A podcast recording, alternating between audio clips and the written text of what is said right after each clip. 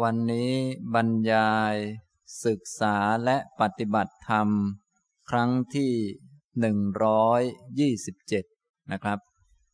สำหรับการบรรยายในช่วงนี้บรรยายในหัวข้อที่ชื่อว่า เตรียมโสดาบัน ซึ่งบรรยายมาหลายครั้งแล้วนะครับ การบรรยายในหัวข้อนี้ผมก็ได้ตั้งประเด็นในการบรรยายไว้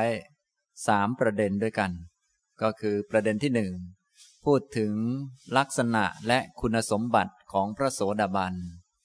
ประเด็นที่สองพูดถึง คุณค่าและอานิสงค์ของความเป็นพระโสดาบัน ประเด็นที่สามพูดวิธีปฏิบัติเพื่อเป็นพระโสดาบัน ในตอนนี้กำลังพูดถึง ประเด็นที่สามก็คือวิธีปฏิบัติเพื่อเป็นพระโสดาบัน ซึ่งก็พูดมาหลากหลายวิธีการมาก นะตามที่พระพุทธองค์ทรงแสดงไว้ ถ้าว่าโดยหลักๆแล้ว ผมก็พูดไปในประเด็นสามประเด็นหลักๆ ด้วยกัน ก็คือประเด็นในฝ่ายปัญญา ก็ได้ยกพระสูตรที่พระพุทธองค์ทรงแสดงไว้ ว่าจะฝึกปัญญาแบบไหนลักษณะไหนพิจารณาอย่างไร จึงจะทำให้ได้เป็นพระโสดาบันก็ยกพระสูตรต่างๆ มาพูดให้ฟัง ประเด็นที่สองก็พูด เกี่ยวกับโสตาปฏิยังคะสี่เหตุให้บรรลุโสดาบันสี่อย่าง นี้ก็ได้พูดขยายความทั้งสี่ประเด็นนะครับ ต่อมาประเด็นที่สามก็ได้พูดถึงธรรมะเบื้องต้น ซึ่งเป็นเงื่อนไขที่สำคัญตั้งแต่ขั้นพื้นฐาน มีเรื่องศีลเรื่องความไม่ประมาท ความอดทน เรื่องบุพนิมิตของอริยมรรคเจ็ดประการ แล้วก็เรื่องความไม่สันโดษในกุศลธรรมทั้งหลาย ความเป็นผู้ไม่ย่อท้อไม่ย่อหย่อนในทางความเพียร อย่างนี้นะนี่ก็ได้พูดไปประเด็นต่างๆ ในหัวข้อที่ว่าวิธีปฏิบัติเพื่อเป็นโสดาบันเนี่ยก็พูดปลีกย่อยลงมาเป็นสามชุดอย่างนี้นะครับ ทีนี้ผมได้เกริ่นไว้กล่าวไว้บ่อยๆ ก็คือ ถ้าพูดโดยหลักการที่ครอบคลุมครบถ้วนเต็มที่นะการจะปฏิบัติธรรมเพื่อให้เป็นพระโสดาบันเนี่ยก็คือปฏิบัติอยู่ในหลักอริยมรรคมีองค์แปดวันนี้ก็เลยจะมาพูดวิธีการปฏิบัติโดยการรวมองค์มรรคเข้ามา เพื่อให้ได้เกิดปัญญาได้รู้แจ้งธรรมะ หลังจากที่พวกเราก็ได้ทราบวิธีฝึกทั้งฝ่ายปัญญา ทางด้านฝึกสติสมาธิหรือธรรมะต่างๆ เบื้องต้นแล้ว ทีนี้จะเอาทั้งหมดมารวมกันประชุมกัน ให้เกิดขึ้นมาในจิตใจนี้ทำอย่างไรนะผมก็จะยกพระสูตรที่พระพุทธองค์ทรงแสดงไว้มาอ่านแล้วก็ขยายความให้ฟัง ถ้าฟังแล้วก็รู้จักวิธีในการรวมองค์มรรคก็ถือว่า ได้เข้าใจวิธีปฏิบัติเพื่อเป็นพระโสดาบันแล้ว เพราะคำว่า โสตะ โสตะ หรือว่า โสตา โสตานี้ก็คืออริยมรรคมีองค์แปดเรียกว่า โสตะ ผู้ที่ประกอบพร้อมด้วย องค์มรรคทั้งแปดประการเรียกว่า โสดาบันนะท่านผู้นี้ท่านมีชื่ออย่างนี้มีโคดอย่างนี้ หมายความว่าพระโสดาบันนี้เป็นเพียงแค่ชื่อ ถ้าพูดถึงตัวคุณสมบัติจริง ๆ ก็คือ ผู้ที่ประกอบด้วยอริยมรรคมีองค์แปด ผู้ที่เดินไปตามมรรคแล้วนั่นเอง ซึ่งผู้ที่จะมาลงไปเดินในมรรคเนี่ย ก็ต้องมีหัวหน้าเขาก็คือสัมมาทิฏฐินั้นบริบูรณ์ เป็นผู้ที่สมบูรณ์พร้อมด้วยทิฏฐิ สมบูรณ์พร้อมด้วยทัศนะนะทีนี้หลังจากทราบธรรมะหัวข้อนั้นหัวข้อนี้ที่ผมยกมาตามพระสูตรต่างๆแล้ว ใน ช่วงนี้ถือเป็นช่วงท้ายๆ จะอธิบายวิธีการรวมองค์มรรคให้ฟังนะครับ ผมจะยกพระสูตรที่พระพุทธองค์ทรงแสดงไว้ในมัชฌิมนิกายอุปริปันธาตมหาจัตตารีสกะสูตร มาแสดงให้ฟัง แล้วก็ขยายความไปตามลำดับนะครับ พระสูตรนี้จะค่อนข้างยาวสักนิดหนึ่งฉะนั้นผมก็จะอ่าน แล้วก็ตัดเป็นตอนๆอธิบายเป็นตอนๆไป ก็อธิบายหลายครั้งหน่อยแล้วก็จะจบนะครับ ก็จะจบหัวข้อชื่อว่าเตรียมโสดาบัน เพราะว่าหัวข้อนี้ก็ได้บรรยายมาประมาณปีกว่าๆแล้ว ท่านที่ฟังมาตามลำดับตอนนี้ ไม่ทราบว่าใกล้จะเป็นโสดาหรือยังนะบางท่านยังงงงงวยงวยอยู่ อันนี้ก็ยังไม่เป็นไร เพราะตามชื่อก็บอกแล้วเตรียม เตรียมก็คือเตรียมนั่นแหละ มีข้อมูลเตรียมการเอาไว้ ทีนี้ได้ข้อมูลแล้วอะไรแล้วจะเอามาผสมกันอย่างไร ประพฤติปฏิบัติอย่างไร เทคนิควิธีการก็คงมีหลากหลาย และที่ผมยกมาก็ยกมาจากพระสูตรต่างๆ ซึ่งก็มีแง่คิดมีวิธีการที่หลายประการเหมือนกันนะอันนี้ก็เป็นช่วงท้ายๆจะบอกวิธีการรวมองค์มรรคนะครับ เดี๋ยวผมจะอ่านพระสูตร มหาจัตตารีสกะสูตรให้ฟังก่อน เป็น ตอนหนึ่งก่อน แล้วก็ขยายความตามที่อ่านไปนะครับ ในมัชฌิมนิกาย อุปริปันธาตมหาจัตตารีสกะสูตร ข้อ 136 ข้าพเจ้าได้สดับมาอย่างนี้ สมัยหนึ่ง พระผู้มีพระภาคประทับอยู่ ณพระเจตวัน อารามของอนาถบินดิกะเศรษฐี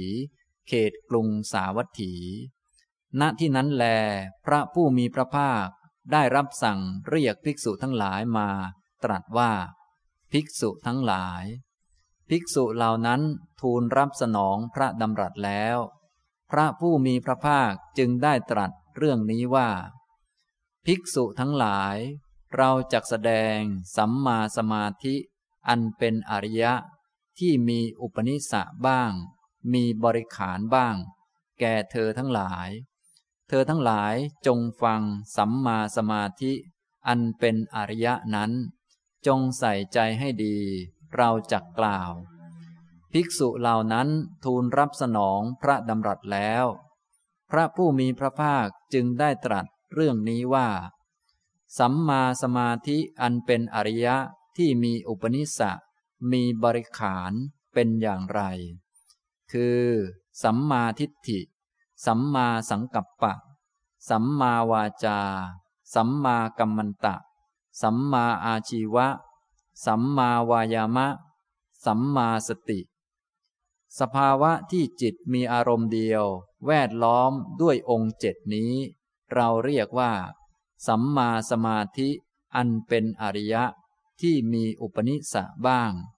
เรียกว่า สัมมาสมาธิ อันเป็นอริยะ มีบริขารบ้าง บรรดาองค์เจ็ดนั้น สัมมาทิฏฐิเป็นหัวหน้า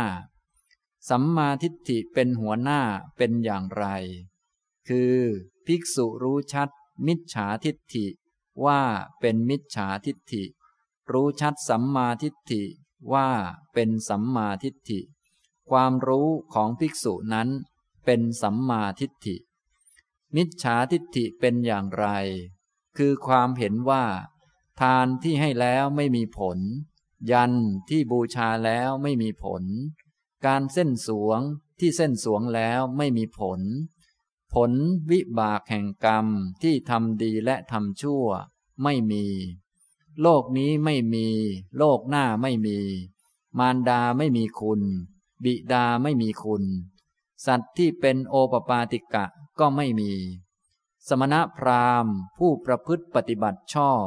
ทำให้แจ้งโลกนี้และโลกหน้า ด้วยปัญญาอันยิ่งเอง แล้วสอนผู้อื่นให้รู้แจ้ง ก็ไม่มีในโลก นี้เป็นมิจฉาทิฏฐิ สัมมาทิฏฐิเป็นอย่างไร คือเรากล่าวสัมมาทิฏฐิว่ามีสองได้แก่หนึ่งสัมมาทิฏฐิที่ยังมีอาสวะ เป็นส่วนแห่งบุญ ให้ผลคืออุปธิสองสัมมาทิฏฐิอันเป็นอริยะ ที่ไม่มีอาสวะ เป็นโลกุตระ เป็นองค์แห่งมรรคสัมมาทิฏฐิที่ยังมีอาสวะ เป็นส่วนแห่งบุญ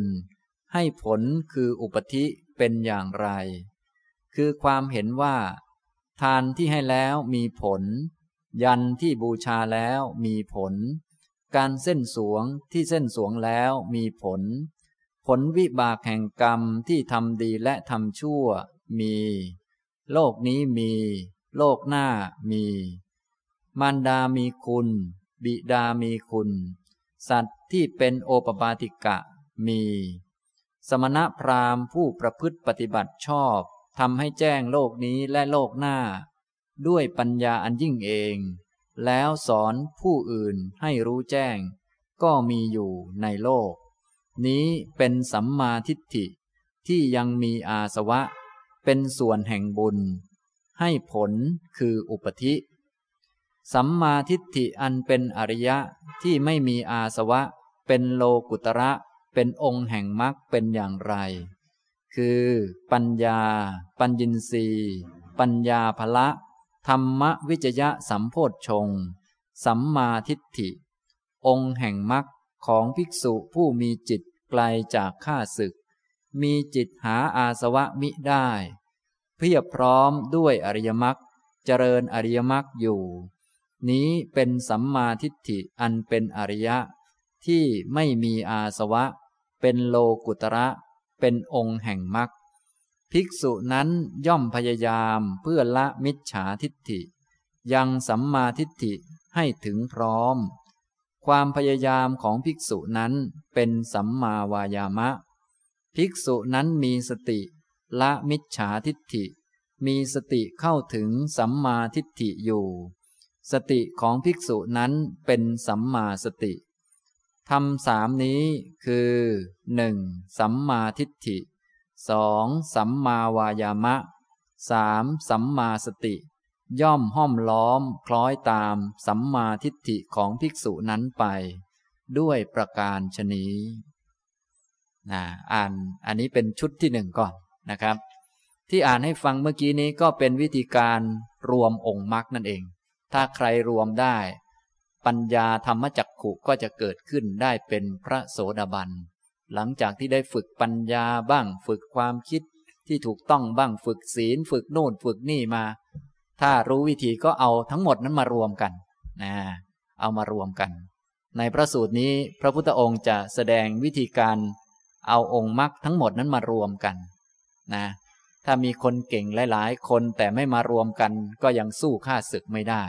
ก็ต้องมีประมุขคนหนึ่ง เป็นศูนย์รวมคนเก่งอื่นๆเขา อุปมาเหมือนกับว่า มีคนเก่งๆอยู่เจ็ดคนนะเก่งคนละเรื่องคนละอย่างกันไป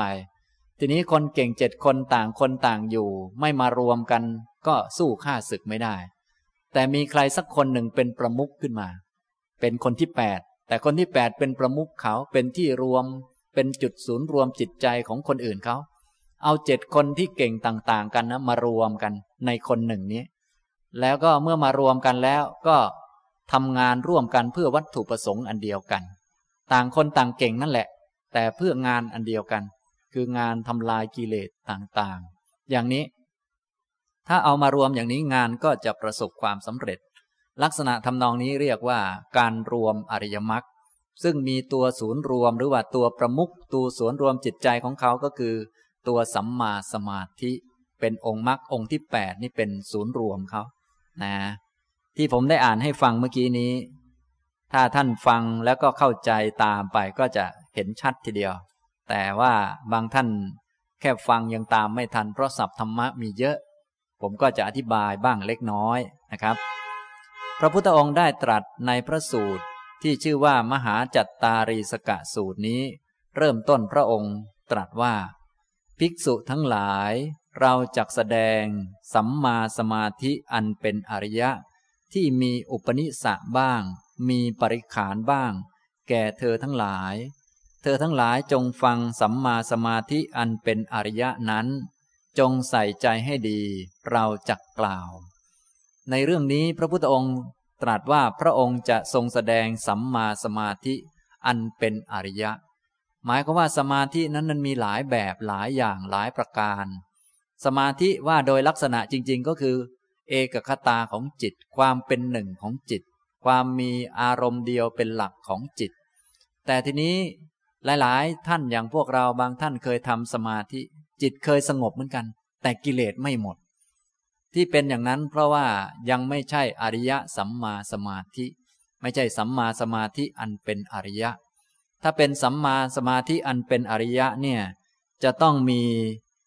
บริขารมีตัวแวดล้อมอย่างครบถ้วนสมบูรณ์ คือเวลาจิตมีความสงบตั้งมั่น จะมีตัวแวดล้อมอื่นๆ เข้ามาอยู่ในจิตนั้นด้วย จึงจะเป็นสัมมาสมาธิอันเป็นอริยะ ที่มีอุปนิสสะก็คือมีเหตุมีปัจจัยพร้อม มีบริขาร มีตัวแวดล้อมพร้อมมูล โดยส่วนใหญ่ถ้าเราทำสมาธิเราก็ทำให้จิตมันนิ่งๆ มีความเป็นหนึ่ง แต่ว่า ตัวแวดล้อมบางท่านไม่เห็นมีใครสักคนว่างเปล่าแบงค์ไปหมดเลยก็มี อย่างนั้นก็เป็นสมาธิเหมือนกัน แต่ไม่ใช่อริยสัมมาสมาธินะตอนนี้พระองค์จะทรงแสดงอริยสัมมาสมาธิสัมมาสมาธิอันเป็นอริยะคำว่าอริยะแปลว่าไม่มีโทษ ไม่มีความยึดถือติดข้องลงไปในสมาธินั้นไม่มี การยึดถือว่าเราเป็นผู้ได้สมาธิหรือสมาธิของเรา และเป็นสมาธิที่เมื่อทำเกิดขึ้นแล้ว จะไม่มีผลที่จะได้รับเป็นวิบากติดตามมา ถ้าเราทำอะไรไปแล้วได้รับผลเป็นวิบาก อย่างนั้นก็ยังมีโทษอยู่ เช่นทำบุญทำบุญเนี่ยก็ยังมีโทษอยู่ บางท่านอาจจะงงว่า เอ๊ะทำบุญมันจะมีโทษยังไงทำบุญมันมีโทษ เพราะว่ามันได้ผลมา ท่านทั้งหลายนั่งๆอยู่เนี่ยเป็นผลของบุญ ดีกันไหมครับเนี่ย เนี่ยเป็นโทษของบุญเนี่ยเนี่ยเขาเรียกว่าบุญเนี่ยมันเป็นของมีโทษ มันยังไม่ใช่ระดับอริยะนะถ้าระดับอริยะจะไม่มีโทษก็คือ ไม่มีผลต่อเนื่องมานะส่วนบุญทั่วๆไปเนี่ยมันจะมีโทษก็คือมีอาสวะเข้าไปถือจับว่าเราเป็นผู้ทำบุญ เป็นบุญของเรา พอมีผู้ถือครอง ผลวิบากก็เกิดขึ้น ก็มีโทษติดมา เริ่มตั้งแต่โทษคือกิเลสที่ไปเข้าไปยึดไปถือ ในบุญในกุศลเหล่านั้น แต่ที่จริงบุญก็คือบุญ แต่ว่าเนื่องจากบุญเนี่ยมันมีความจำกัดของมันในแง่ที่ว่ามันเป็นอารมณ์ของกิเลสได้ทำให้จิตเศร้าหมองได้ทำไมบุญจึงทำให้จิตเศร้าหมอง น่าจะชำระจิตให้สะอาด เราคิดอย่างนั้นแต่ที่จริงแล้วมันละเอียดกว่านั้นเยอะ เนื่องจากว่าพอบุญเกิดขึ้น ก็จะไปยึดถือว่าเราเป็นผู้มีบุญ เป็นบุญของเรา นี่ก็ทำให้จิตเศร้าหมองลงมาอีกแล้วนะอย่างนี้ ฉะนั้นจิตจะสะอาดอย่างแท้จริงจนพ้นไปได้เนี่ยก็ต้องนู่นอริยมรรคมีองค์แปดนุ่น จึงเป็นระดับอนาสวะ คือไม่เป็นอารมณ์ของอาสวะ ไม่เป็นอารมณ์ของกิเลส เป็นระดับเหนือโลกนะครับ นี้พระพุทธองค์ได้ทรงแสดง สัมมาสมาธิอันเป็นอริยะที่มีอุปนิสัคือมีปัจจัยต่างๆ พร้อมมูล มีตัวแวดล้อม มีบริขารพร้อม พระพุทธองค์ก็ทรงขยายความว่า สัมมาสมาธิอันเป็นอริยะที่มีอุปนิสัมีบริขารเป็นอย่างไร คือสัมมาทิฏฐิ สัมมาสังกัปปะ สัมมาวาจา สัมมากัมมันตะ สัมมาอาชีวะ สัมมาวายามะ สัมมาสติ นี่ก็คือองค์มรรคเจ็ดข้างบนนั่นเอง สภาวะที่จิตมีอารมณ์เดียวแวดล้อมด้วยองค์เจ็ดนี้ เราเรียกว่า สัมมาสมาธิอันเป็นอริยะที่มีอุปนิสสะบ้าง เรียกว่าสัมมาสมาธิอันเป็นอริยะ มีบริขารบ้างนะความเป็นหนึ่งของจิต ภาวะที่จิตมีอารมณ์อันเดียวอันเลิศเป็นหนึ่ง จิตมีความตั้งมั่นเป็นหนึ่ง แต่ว่ายังไม่พอ ยังมีตัวแวดล้อมอีกเจ็ดตัว ก็คือมีสัมมาทิฏฐิ สัมมาสังกัปปะ สัมมาวาจา สัมมากัมมันตะ สัมมาอาชีวะ สัมมาวายมะ สัมมาสติ เข้ามาแวดล้อมในสมาธินั้นด้วย อย่างนี้จึงเรียกว่าอริยะสัมมาสมาธิ ถ้าทำได้อย่างนี้ธรรมจักขุจึงจะเกิด นะฉะนั้นพวกเราก็อย่าลืมพากันไปฝึก สัมมาทิฏฐิสัมมาสังกัปปะและอื่นๆ ทีนี้แน่นอนก็ต้องหัดทำสมาธิด้วยทำให้จิตเป็นหนึ่ง แต่จิตเป็นหนึ่งนี้จะต้องเป็นหนึ่งแล้วแวดล้อมด้วยองค์เจ็ดทีนี้ท่านทั้งหลายพอจิตเป็นหนึ่งต้องเช็คดูว่ามีองค์เจ็ดพร้อมไหม ถ้าองค์เจ็ดยังไม่พร้อมต้องไปฝึกด้วย บางท่านเนี่ยนั่งแต่สมาธิเลยก็ค้างอยู่อย่างนั้น เดี๋ยวก็จะเป็นสมาธิแห้งตายไป อย่างนั้นก็จะไม่ได้ประโยชน์มากนักนะแต่สมาธิก็มีประโยชน์ของมันคือทำให้ดื่มดำมีความสุข แต่ว่าถ้าจะเอาประโยชน์ในแง่มันละกิเลสเนี่ยมันไม่ได้ ถ้าจะเอาแบบละกิเลสมีดวงตาเห็นธรรม จะต้องเป็นสัมมาสมาธิที่เป็นอริยะที่มีองค์เจ็ดแวดล้อม คือนั่งลงไปปุ๊บนี่ เห็นองค์เจ็ดมาแวดล้อมในใจได้เลย นะ ฉะนั้นพวกเราในตอนนี้แม้จะยังไม่ได้สมาธิ ลองดูว่ามีอะไรแวดล้อมเราบ้างตอนนี้ สัมมาทิฏฐิมีอยู่ไหม เดินไปเดินมามองเห็นไหม รู้จักทุกตามความเป็นจริงบ้างไหม เห็นว่ามีแต่รูปนามขันห้าไหม ถ้าเราเดินไปแล้วมีความ รู้สึกอย่างนี้มีปัญญาอย่างนี้ โอ้ นี่ ข้างในก็เป็นรูปนามขันห้านะ เป็นทุกข์ ข้างนอกก็เป็นรูปนามขันห้านะ เป็นทุกข์ เป็นผมขนเล็บฟันหนังเหมือนกันนะ ทั้งข้างในข้างนอก อย่างนี้ก็เรียกว่า มีสัมมาทิฏฐิแวดล้อมอยู่ ต่อมาก็เช็คดูความคิด เป็นไงบ้างความคิดเนี่ยสัมมาสังกัปปะมีไหมนะสัมมาวาจา สัมมากัมมันตะ สัมมาชีวะ สัมมาวายมะ สัมมาสติ เดินอย่างมีสติไหม มีความรู้ตัวไหมนะเนี่ยถ้ามีองค์เจ็ดแวดล้อมอย่างนี้ แล้วก็ทำสมาธิทำสมาธิให้จิตมีความเป็นหนึ่ง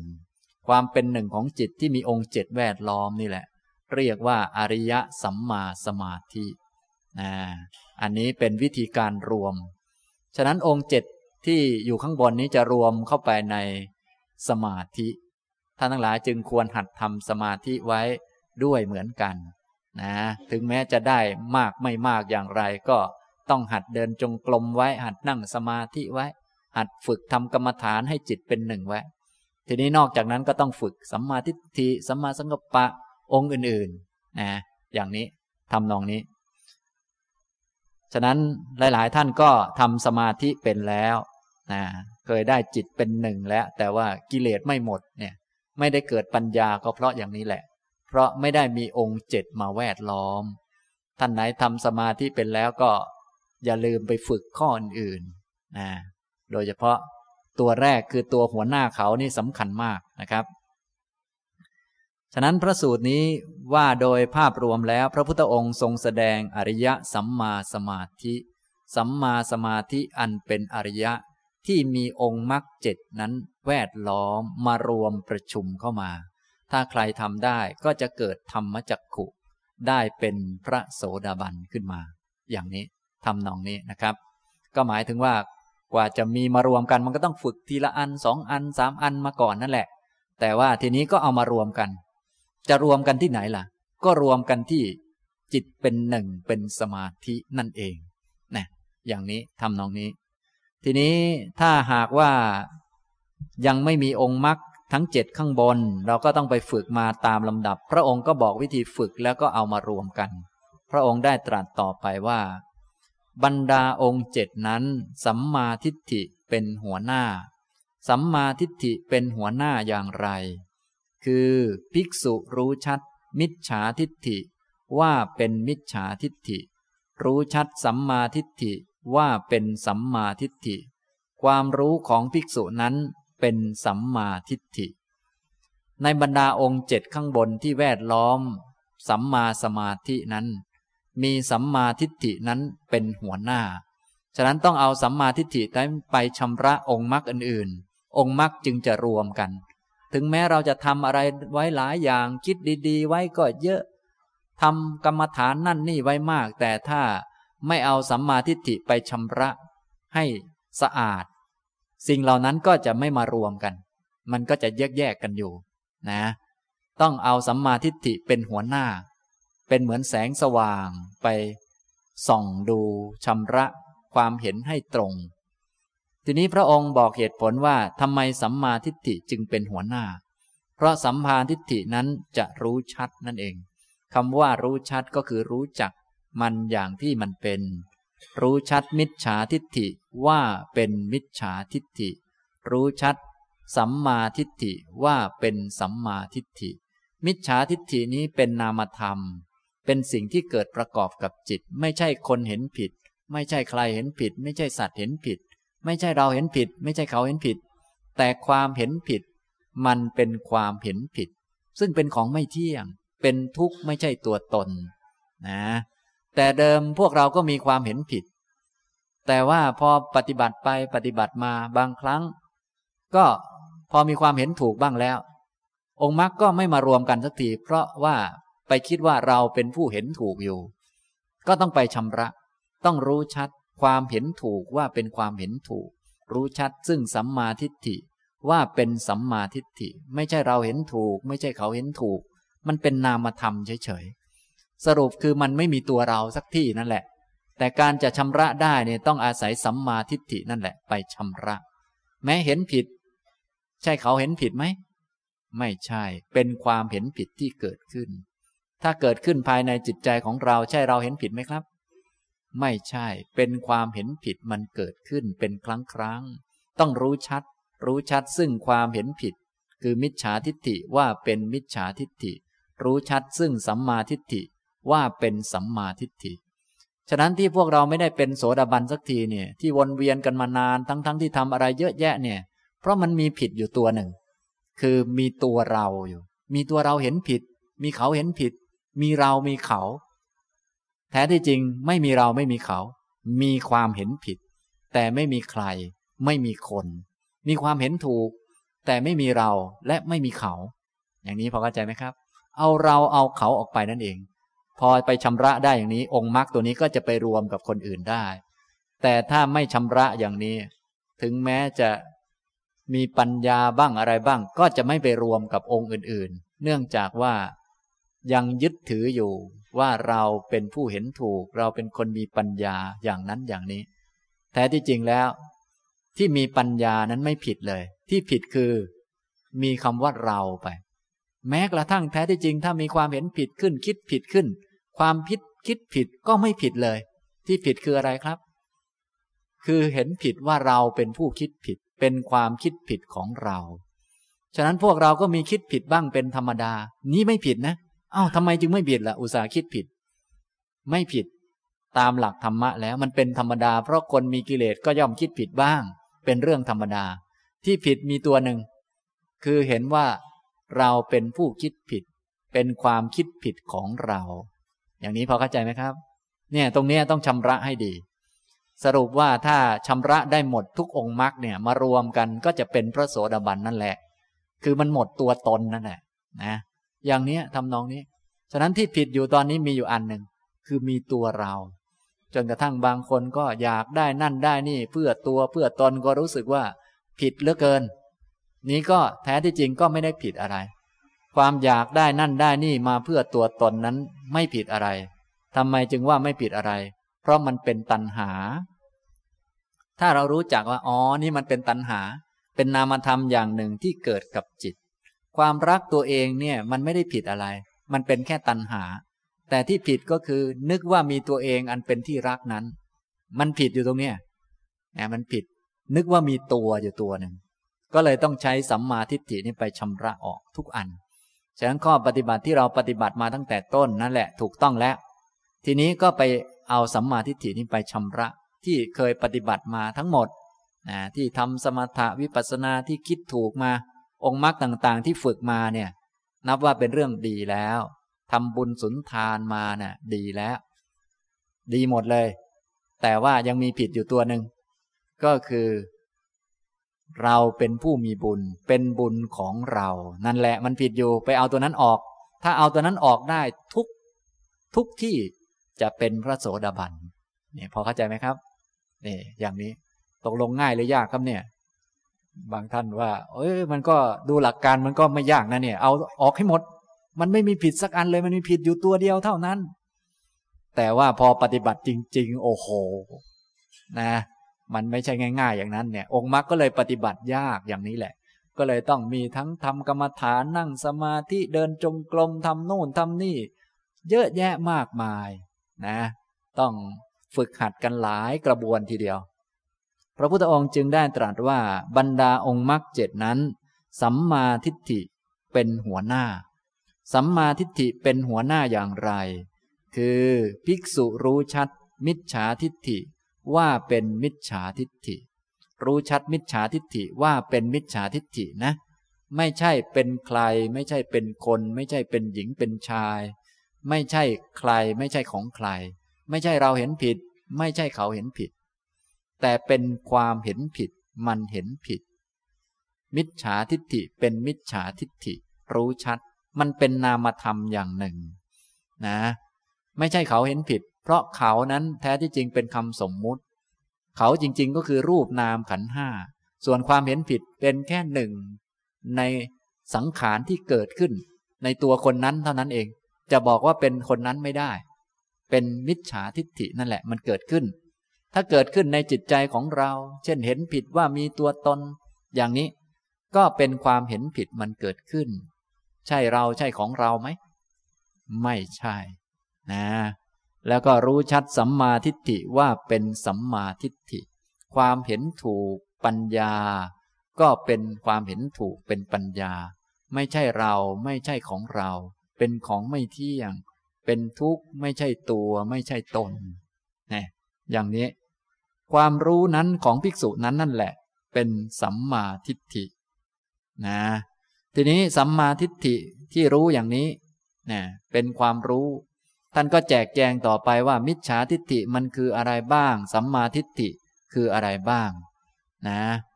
พระพุทธองค์ก็ตรัสต่อไปว่า มิจฉาทิฏฐิเป็นอย่างไร คือความเห็นว่า ทานที่ให้แล้วไม่มีผล ยันที่บูชาแล้วไม่มีผล การเส้นสวงที่เส้นสวงแล้วไม่มีผล ผลวิบากแห่งกรรมที่ทำดีและทำชั่วไม่มี โลกนี้ไม่มีโลกหน้าไม่มี มารดาไม่มีคุณ บิดาไม่มีคุณ สัตว์ที่เป็นโอปปาติกะก็ไม่มี สมณะพราหมณ์ผู้ประพฤติปฏิบัติชอบทำให้แจ้งโลกนี้และโลกหน้า ด้วยปัญญาอันยิ่งเองแล้วสอนผู้อื่นให้รู้แจ้ง ก็ไม่มีในโลก นี้เป็นมิจฉาทิฏฐินะมิจฉาทิฏฐิก็มีอยู่สิบข้อสิบประเด็นนี้เป็นความเห็นผิด สัมมาทิฏฐิเนี่ยจะรู้ชัดว่าอันนี้เป็นความเห็นผิด ไม่ใช่คนไม่ใช่เราไม่ใช่เขา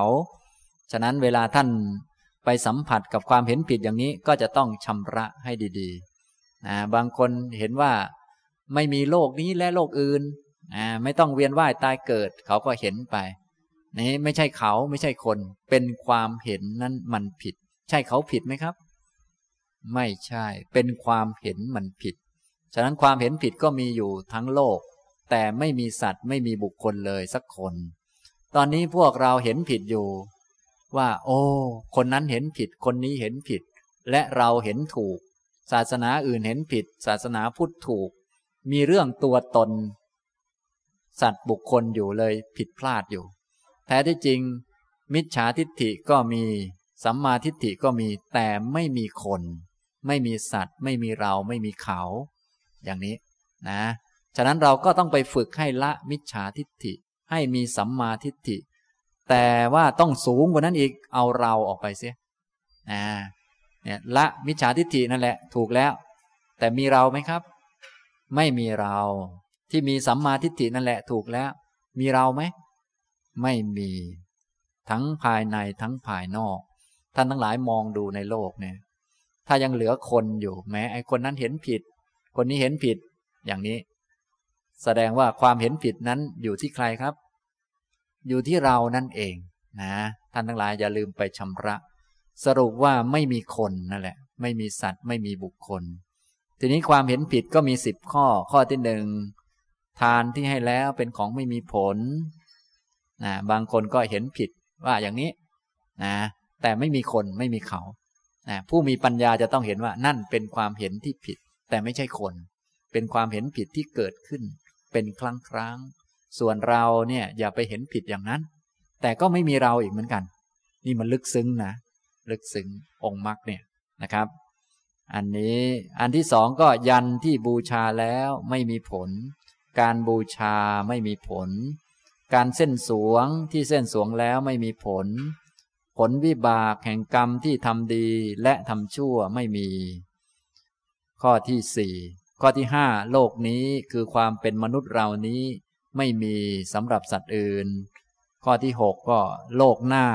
โลกอื่นไม่มี ข้อที่เจ็ดมารดาไม่มีคุณแปดบิดาไม่มีคุณ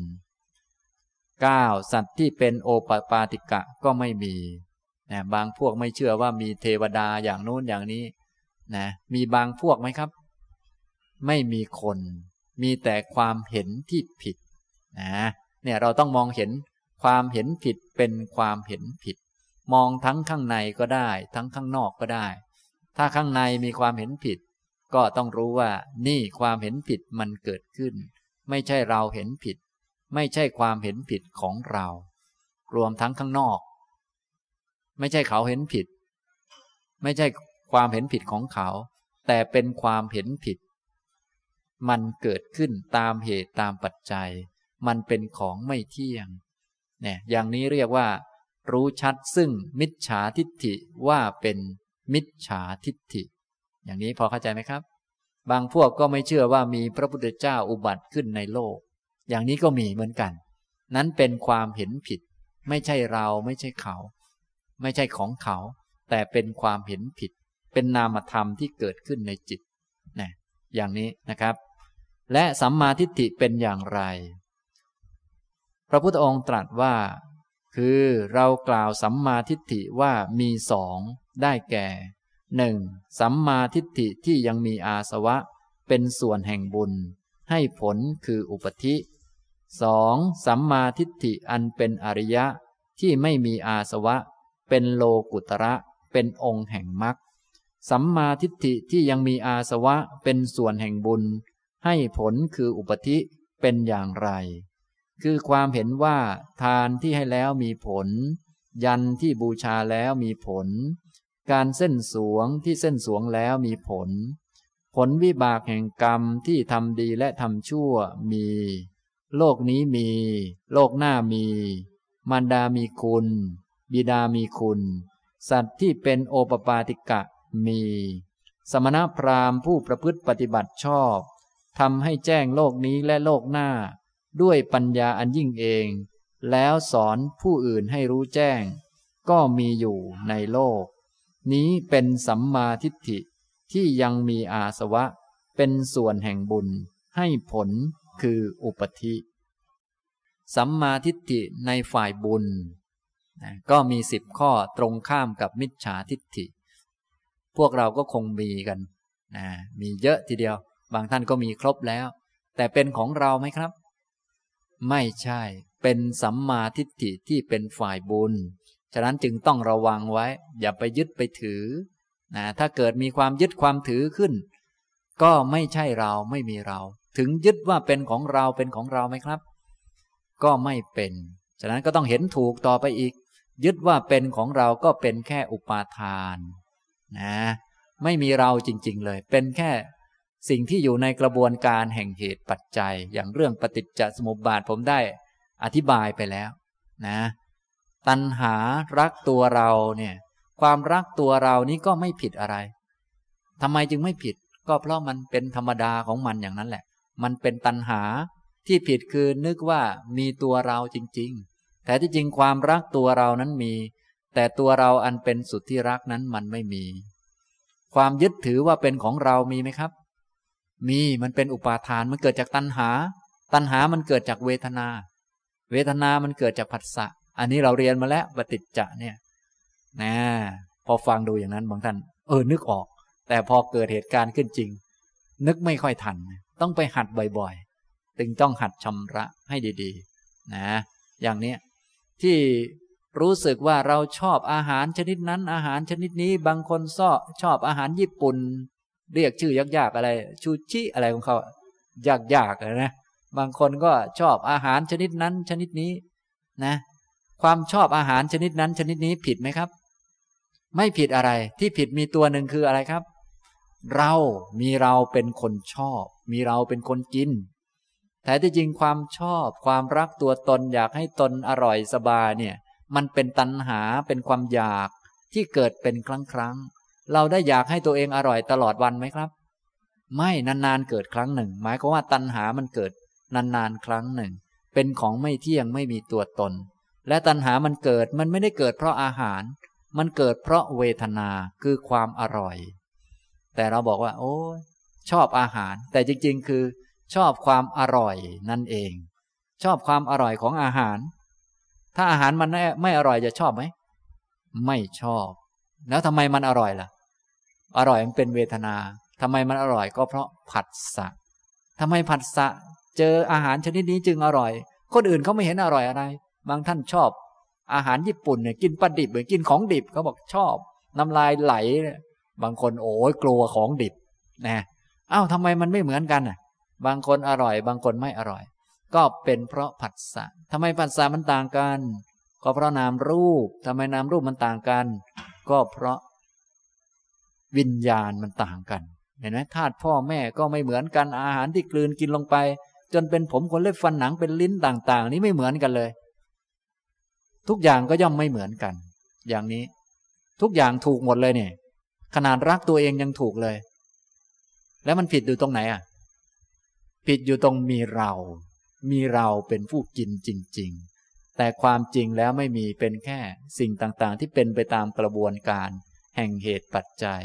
พอมีเวทนาก็ไม่ได้กำหนดรู้เวทนาก็เกิดตัณหา ความรักตัวตนอยากให้ตนสบาย มีความสุข พอมีตัณหาก็มีอุปาทานไปทำเพื่อตัวเอง การทำเพื่อตัวตนเนี่ย ผิดอะไรไหมครับเนี่ย ไม่ผิดอะไร ที่ผิดคือนึกว่ามีตัวตนจะเป็นผู้รับผลจริง ๆ ถ้ารู้ว่า โอ้นี่ทำเพื่อตัวเอง แต่ไม่มีตัวเองเป็นคนรับผลนะ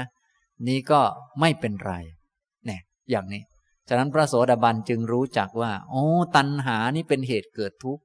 ตัณหาความรักตนยึดถือของตนเนี่ย เป็นเหตุเกิดทุกข์ตรงนี้ต้องละตัวนี้ละกิเลสนะเพราะตนจริง ๆ ไม่มี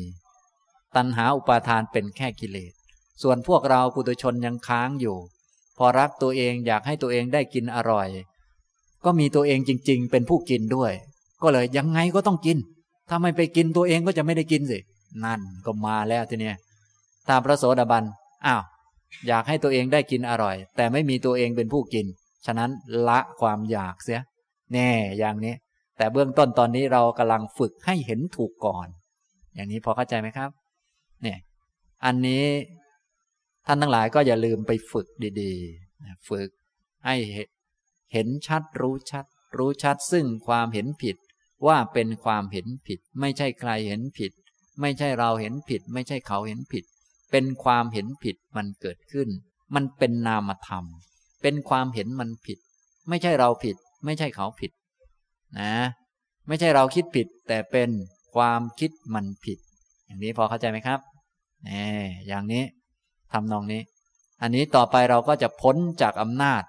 ของตัวตนได้ พ้นจากอำนาจของทิฏฐิได้ เพราะว่าแม้จะคิดผิด คิดผิดแล้วก็แล้วไปทำผิดแล้วก็แล้วไปบาปก็แล้วไปนะ อย่างนี้ ต่อมาแม้แต่ผลของบาปเกิดขึ้น เราก็เห็นถูกต้องว่าอ๋อไม่ใช่เราเป็นคนรับผล มีแต่เหตุเป็นบาป ผลออกมาก็เป็นทุกข์ มีใครเป็นคนทำบาปไหมครับ ไม่มี มีใครเป็นคนรับผลของบาปไหม ไม่มีนี่ตนก็หายไปอย่างนี้ นี่ก็ใช้สัมมาทิฏฐินี้ไปชำระให้หมดเนี่ยที่ฝึกมาตั้งเยอะแยะเนี่ย ฝึกถูกๆมาเนี่ย บางครั้งยังมีผิดอยู่ ต้องใช้แสงคือ สัมมาทิฏฐินี้ไปชำระเพื่อจะรวมองค์มรรคเข้ามาเนี่หลายท่านที่เคยไปปฏิบัติธรรม หรือว่าเคยศึกษาธรรมะ พิจารณาธรรมะนะทำกรรมฐานต่างๆ มาเยอะแล้วอะไรแล้ว บางท่านทำบุญมาเพียบเลย แต่ว่าสิ่งต่างๆ เหล่านี้จะไม่มารวมกัน ถ้าเกิดว่ายังยึดถืออยู่ จะต้องไปเอาความหลงผิดออกไป นะทำบุญก็ดีแล้ว แต่ว่าไม่มีเราเป็นคนทำไม่ใช่บุญของเรา แล้วมันเป็นบุญของใคร มันก็ไม่ใช่ทั้งของเรา และไม่ใช่ทั้งของคนอื่น ต้องเห็นบุญเป็นบุญ เป็นนามธรรมอันหนึ่งที่เกิดกับจิตเกิดแล้วก็ดับไปนะเห็นรู้ชัดมิจฉาทิฏฐิว่าเป็นมิจฉาทิฏฐิรู้ชัด สัมมาทิฏฐิว่าเป็นสัมมาทิฏฐิ อย่างนี้พอเข้าใจไหมครับ เนี่ย เมืองไทยเราก็ได้สอนเรื่องทานที่ให้แล้วมีผลการให้ทานเป็นของมีผลนี้ก็เป็นของดีมาก เราก็สอนกันมา แต่ว่ายังมีอันผิดอยู่ก็คือ เราเป็นคนให้และเราจะเป็นคนรับผล อันนี้ผิดจงไปให้ทานเหมือนเดิม และเอาอันที่ผิดออก อย่างนี้พอเข้าใจไหมครับเนี่ยไปเอาอันที่ผิดออก ให้ท่านให้ทานเหมือนเดิม แต่ไม่มีเราเป็นคนให้ และไม่มีเราเป็นคนรับผล นี่พอเข้าใจไหมทำดีได้ดีทำชั่วได้ชั่วเหมือนเดิม แต่ไปเอาเราออกเห็นถูกเหมือนเดิม แต่เอาเราออกมาซะ ตัวสัมมาทิฏฐิในองค์มรรคเนี่ยจะไปช่วยชำระชำระออกมานะอย่างนี้ แต่เดิมเห็นว่าเรานิสัยไม่ดีเห็นผิด เราก็พยายามเห็นถูก แท้ที่จริงแล้วก็ยังผิดอยู่ แท้ที่จริงไม่มีเราเป็นผู้เห็นผิด ไม่มีเราไม่มีเขาด้วย ไม่มีใคร มีแต่ความเห็นผิด ซึ่งมันไม่ดีนำความทุกข์มาให้เป็นของควรละ ความเห็นถูกเนี่ยเป็นของควรเข้าถึงควรปฏิบัติก็ปฏิบัติ แต่ไม่มีคน ไม่มีสัตว์ ไม่มีใคร ไม่มีเราไม่มีเขานะเนี่ยการบูชาเป็นของมีผล พวกเราก็บูชาพระพุทธเจ้า สวดมนต์ไหว้พระเป็นประจำนี้ ดีไหมครับ ดีมากแต่ยังมีผิดอยู่อันหนึ่งคือ เรา ไหว้พระพุทธเจ้าเนี่ยยังผิดอยู่อันหนึ่งครับ ไปเอาอันนี้ออกครับ การบูชาเนี่ยเป็นของมีผล ถ้าบูชาดีๆ จริง ๆ เนี่ย ตัวตนก็จะหายไป ยกตัวอย่างง่ายๆ ท่านทั้งหลายไม่ต้องนึกถึงอะไรมาก อย่าไปนึกถึงว่าเราจะได้อะไร ให้นึกถึงแต่บทอิติปิโสนานๆเลยนะส่งจิตไปตามอิติปิโสภควาอรหังสัมมาสัมพุทโธ สักสิบเที่ยว ตัวตนจะหายไปทำไมตนมันหายไป เพราะตนมันไม่มีนั่นเอง มันมีขึ้นตอนเราไปนึก ถ้าไม่นึกถึงตนว่าตนจะได้อะไร ตนก็ไม่มี พวกเราก็บอกว่าไหว้พระพุทธเจ้านี่ดีเหมือนกัน แต่ไหว้แป๊บเดียว สักหน่อยนึก มันผิดตอนนึกเนี่ยนึก เออ เราไหว้พระพุทธเจ้าเราได้บุญเยอะนะนั่น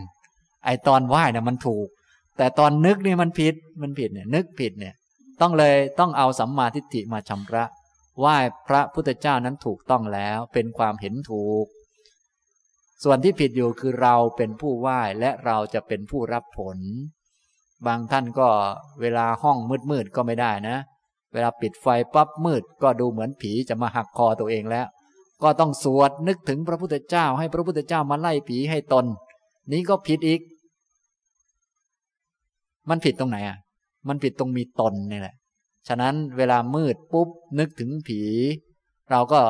ให้มีปัญญาว่าโอ้ผีมันไม่ได้มีคุณค่าอะไรไปนึกถึงมันทำไม นึกถึงพระพุทธเจ้าดีกว่า เราก็นึกอิติปิโสพระกวาไป ตัวตนก็หายไป เพราะว่าไม่ได้นึกถึงตัวตนแน่นึกถึงพระอย่างนี้ถูกต้อง แต่พวกเราเนี่ยนึกถึงพระถูกแล้ว แต่ยังมีผิดอยู่ คือมีตัวตนแล้วเอาการนึกถึงพระพุทธเจ้า มาช่วยเหลือตัวตนให้รอดนะจนกระทั่งมีบทสวดอะไรมากมายเยอะแยะนะบทสวดทำให้จิตมีความสุข นั้นถูกแล้วไม่ผิดอะไร ที่ผิดคืออะไรครับ สวดให้เราปลอดภัยนั่นแหละ มันผิดอยู่ตรงนั้น ฉันจะสวดให้จิตสบายใจไม่คิดเรื่องอื่นก็ได้ เพราะว่าถ้าเราคิดมากเรื่องการงานคิดเรื่องสามีเรื่องลูกเรื่องหมาเรื่องแมว มันเป็นทุกข์ คิดบทสวดมนต์ดีกว่า ไปคิดเรื่องอื่น มันจะได้ไม่คิดเรื่องนี้ ก็คิดแล้ว คิดเรื่องบทสวดมนต์จิตก็มีความสุขขึ้น อย่างนี้ไม่ผิดอะไร ที่ผิดคือ มีตัวเรา พอเราคิดเรื่องนี้เราไม่สบายใจ พอมาคิดเรื่องนี้เราสบายใจเราได้บุญ นั่นนะเห็นไหมครับมีผิดอยู่ตัวหนึ่ง คือเรา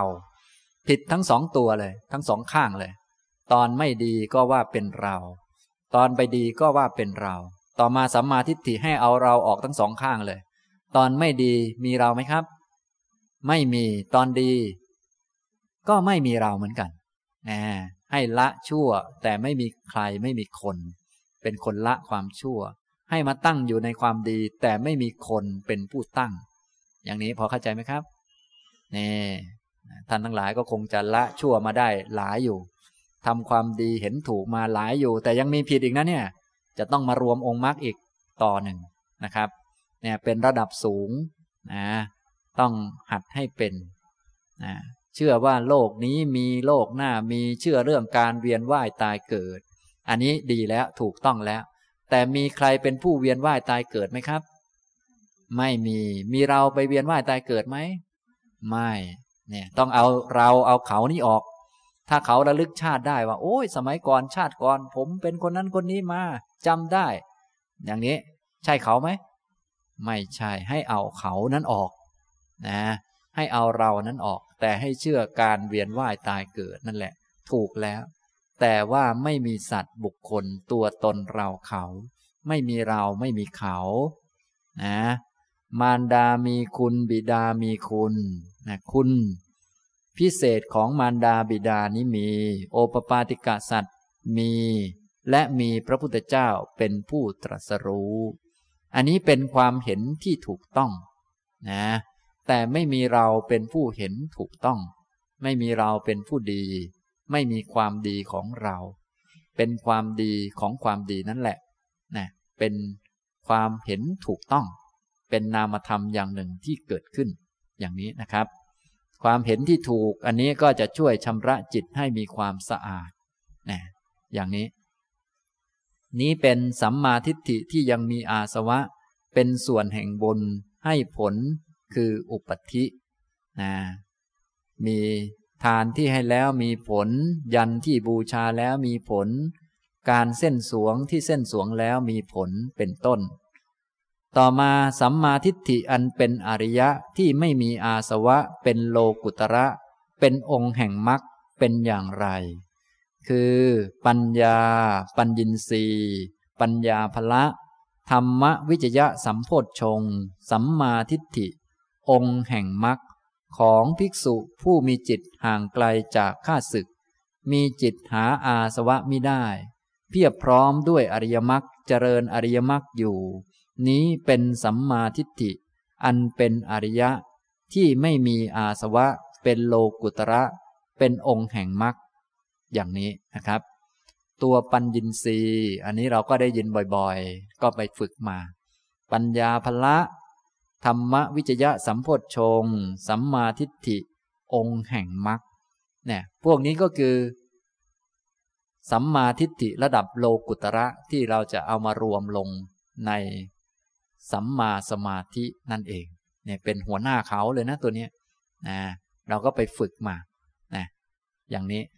ก็ฝึกแล้วตอนนี้จะเอามารวมประชุมเข้ามา ประชุมเข้ามาในจิตที่ห่างไกลจากข้าศึก จิตที่หาอาสวะไม่ได้เพียบพร้อมด้วยอริยมรรคเจริญอริยมรรคอยู่ อย่างนี้ ทีนี้ถ้าใครยังไม่บริบูรณ์ท่านก็ให้ฝึกไปตามลำดับก็คือ ภิกษุนั้นย่อมพยายามเพื่อละ มิจฉาทิฏฐิ ยังสัมมาทิฏฐิให้ถึงพร้อม ความพยายามของภิกษุนั้นเป็นสัมมาวายามะ พอมีสัมมาทิฏฐิแล้วก็ให้มีสัมมาวายามะ คือมีความเพียร สัมมาทิฏฐินี้จะช่วยให้รู้จักว่าอันไหนผิดอันไหนถูก แต่ทั้งผิดทั้งถูกก็ไม่มีใคร ไม่มีคนไม่มีสัตว์เหมือนกัน เป็นของไม่เที่ยงเป็นทุกข์ไม่ใช่ตัวตนเหมือนกัน พอเห็นถูกแล้วต่อไปก็ ให้ทำความเพียร แต่มีเราเป็นผู้ทำความเพียรไหมครับ ไม่มีแต่มีความเพียรให้ทำความเพียร เพียรเพื่อละ มิจฉาทิฏฐิ ให้ละอันที่ผิด ทั้งๆทที่ไม่ใช่เราไม่ใช่ของเราแต่ให้ละนะเพราะว่ามันเป็นของไม่ดี เหตุไม่ดีผลมันก็ไม่ดีนำทุกมาให้ ก็ให้ละมิจฉาทิฏฐิ และทำสัมมาทิฏฐิให้ถึงพร้อม สัมมาทิฏฐิมีทั้งฝ่ายบุญ ทั้งฝ่ายโลกุตระก็ทำให้ถึงพร้อมทั้งสองอย่างนะฝ่ายบุญกุศลเนี่ยให้ทำกุศลให้ถึงพร้อมทุกๆอย่าง ทั้งระดับพื้นฐาน ทั้งระดับสูง เวลาเราพูดกันเนี่ยบางทีก็พูดแบบว่าแม้ต้องละหมดนะ ทั้งดีทั้งไม่ดี อันนี้เป็นคำพูดก็พอใช้ได้อยู่ แต่ว่าแท้ที่จริงแล้วถ้าโดยถูกต้องจริง ๆ แล้ว ให้ละแค่ฝ่ายไม่ดี ส่วนฝ่ายดีนั้นให้ทำให้ถึงพร้อม ให้ก้าวไปในดีไปเรื่อยๆ อย่าหยุดอยู่ที่ใดที่หนึ่งให้จนถึงโลกุตระ ก็คือต้องอาศัยดีนั่นเองนะละชั่วมาทำดี อาศัยดีให้เข้าถึง เหนือโลก โลกุตระ อย่างนั้นจะปล่อยวางได้ทั้งหมดต่อไป อย่างนี้นะครับ อันนี้ภิกษุนั้นย่อมพยายามเพื่อละมิจฉาทิฏฐิ ยังสัมมาทิฏฐิให้ถึงพร้อม ความพยายามนั้นเป็นสัมมาวายามะ ภิกษุนั้นมีสติ ละมิจฉาทิฏฐิ มีสติเข้าถึงสัมมาทิฏฐิอยู่ สติของภิกษุนั้นเป็นสัมมาสติทำสามนี้คือหนึ่งสัมมาทิฏฐิสองสัมมาวายามะสามสัมมาสติ ย่อมห้อมล้อมคล้อยตามสัมมาทิฏฐิของภิกษุนั้นไปด้วยประการชนีนี่เป็นวิธีรวมนะถ้าแบบเต็มที่ก็มีสัมมาสมาธิความเป็นหนึ่งของจิต และมีองค์เจ็ดแวดล้อม ทีนี้ถ้ายังทำได้ไม่ครบก็ค่อยๆ รวมเข้ามา โดยเริ่มต้น ให้มีสัมมาทิฏฐิเป็นหัวหน้า พอมีสัมมาทิฏฐิเป็นหัวหน้ารู้อะไรเป็นอะไรแล้ว ก็ให้มีความเพียรเพื่อละฝ่ายไม่ดี มาเจริญฝ่ายดีเข้าถึงฝ่ายดี และมีสติกำกับ องค์มรรคก็จะค่อยๆรวมกันเข้ามาเรื่อยๆ อย่างนี้นะครับ อันนี้พูดถึงประเด็นเกี่ยวกับการฝึกข้อสัมมาทิฏฐินะข้อสัมมาทิฏฐิ ฉะนั้น พวกเราที่มาฟังธรรมะกัน เราก็มาเน้นข้อสัมมาทิฏฐินี้เป็นหลักไว้ก่อน เดี๋ยวก็ข้ออื่นก็จะค่อยๆ เน้นตามกันมาเรื่อยๆนะโดยเฉพาะที่ปฏิบัติ เพื่อเป็นพระโสดาบันอย่างชื่อหัวข้อ ที่ผมตั้งไว้ก็คือเตรียมโสดาบันก็จะให้ความสำคัญเกี่ยวกับสัมมาทิฏฐิมาก เนื่องจากว่าเป็นหัวหน้าขององค์มรรคแล้วก็เป็นตัวนำเข้าสู่ หนทาง ต่อไปข้อ 137 พระผู้มีพระภาคตรัสว่า ภิกษุทั้งหลาย บรรดาองค์เจ็ดนั้น สัมมาทิฏฐิเป็นหัวหน้า สัมมาทิฏฐิเป็นหัวหน้าอย่างไร คือภิกษุรู้ชัด มิจฉาสังกัปปะ ว่าเป็นมิจฉาสังกัปปะ รู้ชัดสัมมาสังกัปปะ ว่าเป็นสัมมาสังกัปปะ ความรู้นั้นของภิกษุนั้นเป็นสัมมาทิฏฐิ มิจฉาสังกัปปะเป็นอย่างไร คือความดำริในกาม ความดำริในความพยาบาท ความดำริในการเบียดเบียน นี้เป็นมิจฉาสังกัปปะ สัมมาสังกัปปะเป็นอย่างไร คือเรากล่าวสัมมาสังกัปปะว่ามีสองได้แก่หนึ่ง สัมมาสังกัปปะที่ยังมีอาสวะ เป็นส่วนแห่งบุญ ให้ผลคืออุปธิสองสัมมาสังกัปปะอันเป็นอริยะที่ไม่มีอาสวะ เป็นโลกุตระเป็นองค์แห่งมรรคสัมมาสังกัปปะที่ยังมีอาสวะเป็นส่วนแห่งบุญ ให้ผลคืออุปธิเป็นอย่างไร คือความดำริในการออกจากกาม ความดำริในความไม่พยาบาท ความดำริในการไม่เบียดเบียน นี้เป็นสัมมาสังกัปปะ ที่ยังมีอาสวะ เป็นส่วนแห่งบุญ ให้ผลคืออุปธิ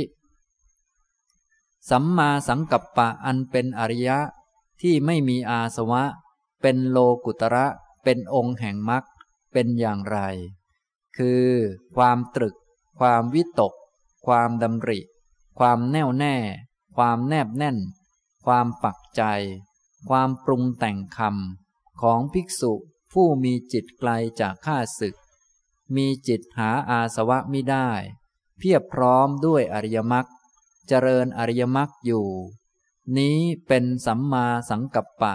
อันเป็นอริยะที่ไม่มีอาสวะ เป็นโลกุตระ เป็นองค์แห่งมรรค ภิกษุนั้นย่อมพยายามเพื่อละมิจฉาสังกัปปะ ยังสัมมาสังกัปปะให้ถึงพร้อม ความพยายามของภิกษุนั้นเป็นสัมมาวายามะ ภิกษุนั้นมีสติ ละมิจฉาสังกัปปะ มีสติเข้าถึงสัมมาสังกัปปะอยู่ สติของภิกษุนั้นเป็นสัมมาสติทำสามนี้คือหนึ่งสัมมาทิฏฐิ สองสัมมาวายามะสามสัมมาสติ ย่อมห้อมล้อมคล้อยตามสัมมาสังกัปปะ ของภิกษุนั้นไป ด้วยประการชนีที่อ่านให้ฟังในข้อ 137 นี้ ก็เป็นการฝึกองค์มรรคองค์ที่สองก็คือ สัมมาสังกัปปะ แล้วก็เอาไปรวมกับองค์มรรคอื่นๆนะท่านไหนที่ฝึกไว้ดีแล้วก็ดีแล้วก็เอาไปรวม ท่านไหนที่ยังไม่ได้ฝึกก็ไปฝึก ฝึกแล้วก็เอาไปรวม สัมมาวาจาก็เหมือนกัน ท่านไหนที่ฝึกไว้ดีแล้วก็เอาไปรวมกับอันอื่น โดยการไปทำสมาธิให้จิตเป็นหนึ่ง แล้วก็โอ้เราเบียดวาจาเราดีแล้วดีตลอดเลยก็เอาไปรวมกับคนอื่นเขานะถ้ายังไม่มีก็มาฝึก ฝึกแล้วก็เอาไปรวมนะทำนองนี้ ในข้อ 137 นี้ พระพุทธองค์ตรัสว่า ภิกษุทั้งหลาย บรรดาองค์เจ็ดนั้น สัมมาทิฏฐิเป็นหัวหน้า แม้การฝึกเกี่ยวกับสัมมาสังกัปปะก็ต้องใช้สัมมาทิฏฐิเป็นหัวหน้าเหมือนกัน จึงจะเอาไปรวมกับองค์มรรคอื่นได้ ต้องใช้สัมมาทิฏฐินี้ไปชำระนะไปมองให้เห็นความจริงก่อน จึงจะเอาองค์มรรคนี้ไปรวมกับองค์มรรคอื่น ๆ ได้ สัมมาทิฏฐิเป็นหัวหน้าอย่างไร คือ ภิกษุรู้ชัด มิจฉาสังกัปปะ ว่าเป็นมิจฉาสังกัปปะ รู้ชัด สัมมาสังกัปปะ ว่าเป็นสัมมาสังกัปปะ ความรู้ของภิกษุนั้น เป็นสัมมาทิฏฐิ รู้ชัดมิจฉาสังกัปปะ คือความคิดผิด ว่าเป็นความคิดผิด ใช่เราไหมครับ ใช่เราคิดผิดไหม ใช่ความคิดผิดของเราไหม ไม่ ใช่เขาคิดผิดไหม ไม่ใช่เขา ใช่ความคิดผิดของเขาไหม ไม่ใช่ ฉะนั้นถ้าเห็นถูกต้องเนี่ยแม่ปัญญาจะเกิดเยอะมาก เพราะคนคิดผิดมีเยอะไหมครับ ในโลกนี้ มีมาก ใช่เขาคิดผิดไหม ไม่ใช่ ใช่คนไหม ใช่ใครไหม ไม่ใช่ เป็นความคิดผิดที่เกิดขึ้นจากเหตุปัจจัยแวดล้อมต่างๆ คนชาวโลกเนี่ยจะให้เขาคิดถูกนี่ได้ไหมครับเนี่ย ไม่ได้หรอก เพราะเขาได้ข้อมูลแต่ผิดๆมาทั้งนั้นเลย พอได้ข้อมูลผิดๆมาจะบังคับให้เขาคิดถูกได้ไหมชาวโลกเขาก็อยากจะคิดถูกเหมือนกัน แต่ว่ามันคิดไม่ถูกหรอก เพราะว่าข้อมูลมันผิดตลอด ขนาดพวกเราได้ข้อมูลถูกๆมายังคิดไม่ค่อยถูกเลย คิดดูที่ไหนแล้วจะให้ชาวโลกเขาคิดถูกมันเป็นไปไม่ได้ ว่าไปแล้วคือไม่มีสัตว์บุคคลนั่นเอง เป็นแต่เพียงสิ่งที่เกิดขึ้นตามเงื่อนไขฉะนั้นเงื่อนไขในโลกนี่มันพร้อมจะผิด ฉะนั้นชาวโลกเนี่ย ก็เลยคิดผิดกันมาก รวมทั้งพวกเราด้วย ถ้าพวกเราจะคิดถูกก็ต่อเมื่อได้มาฟังพระพุทธเจ้านี่แหละ ได้หัดใหม่นี่แหละ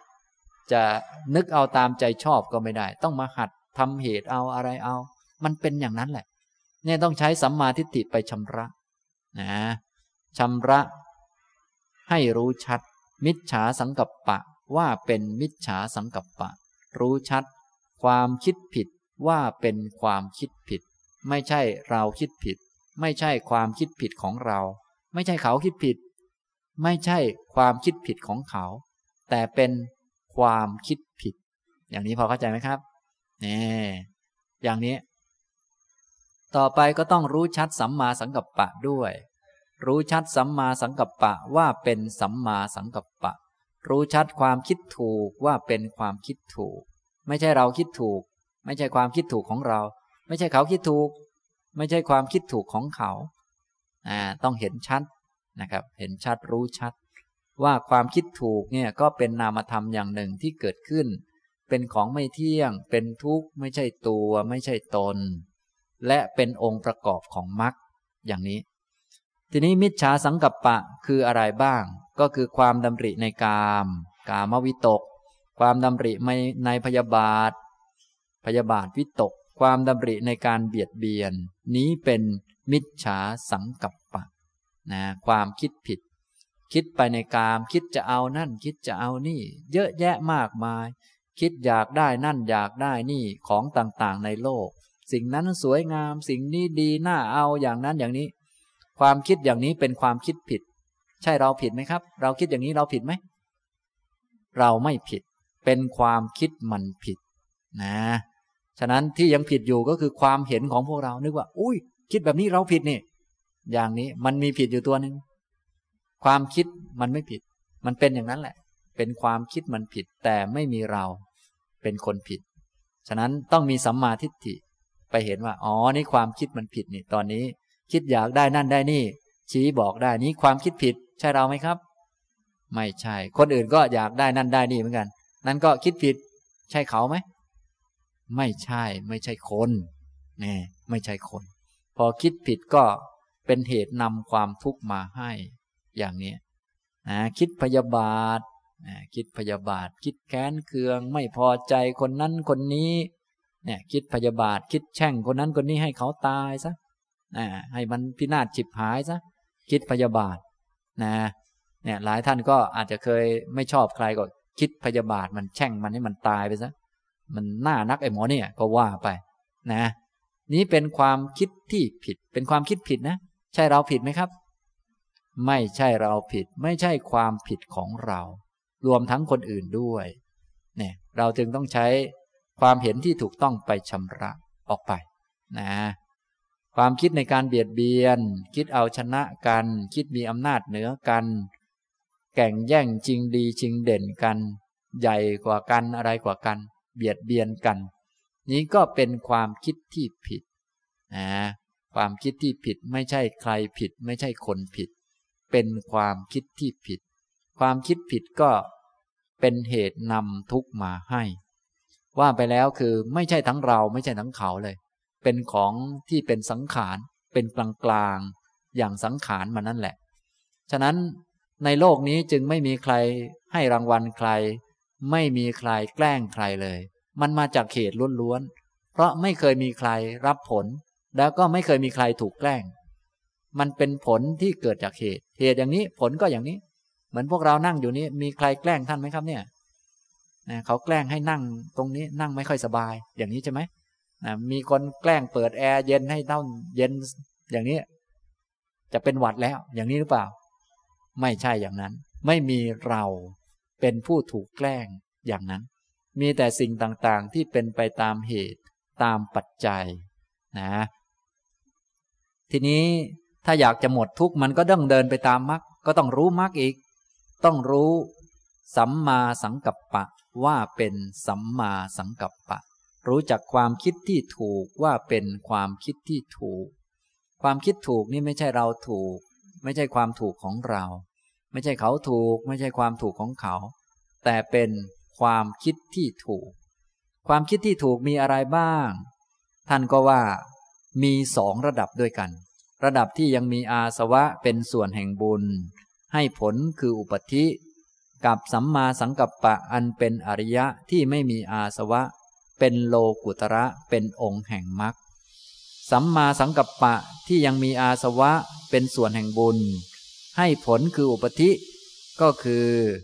ความดำริในการออกจากกาม เนคขมมะสังกัปปะ คิดออกจากกามคุณ คิดออกจากโลก เนี่ยดีไหมครับ ดีเป็นความคิดที่ถูก ใช่เราดีไหมครับ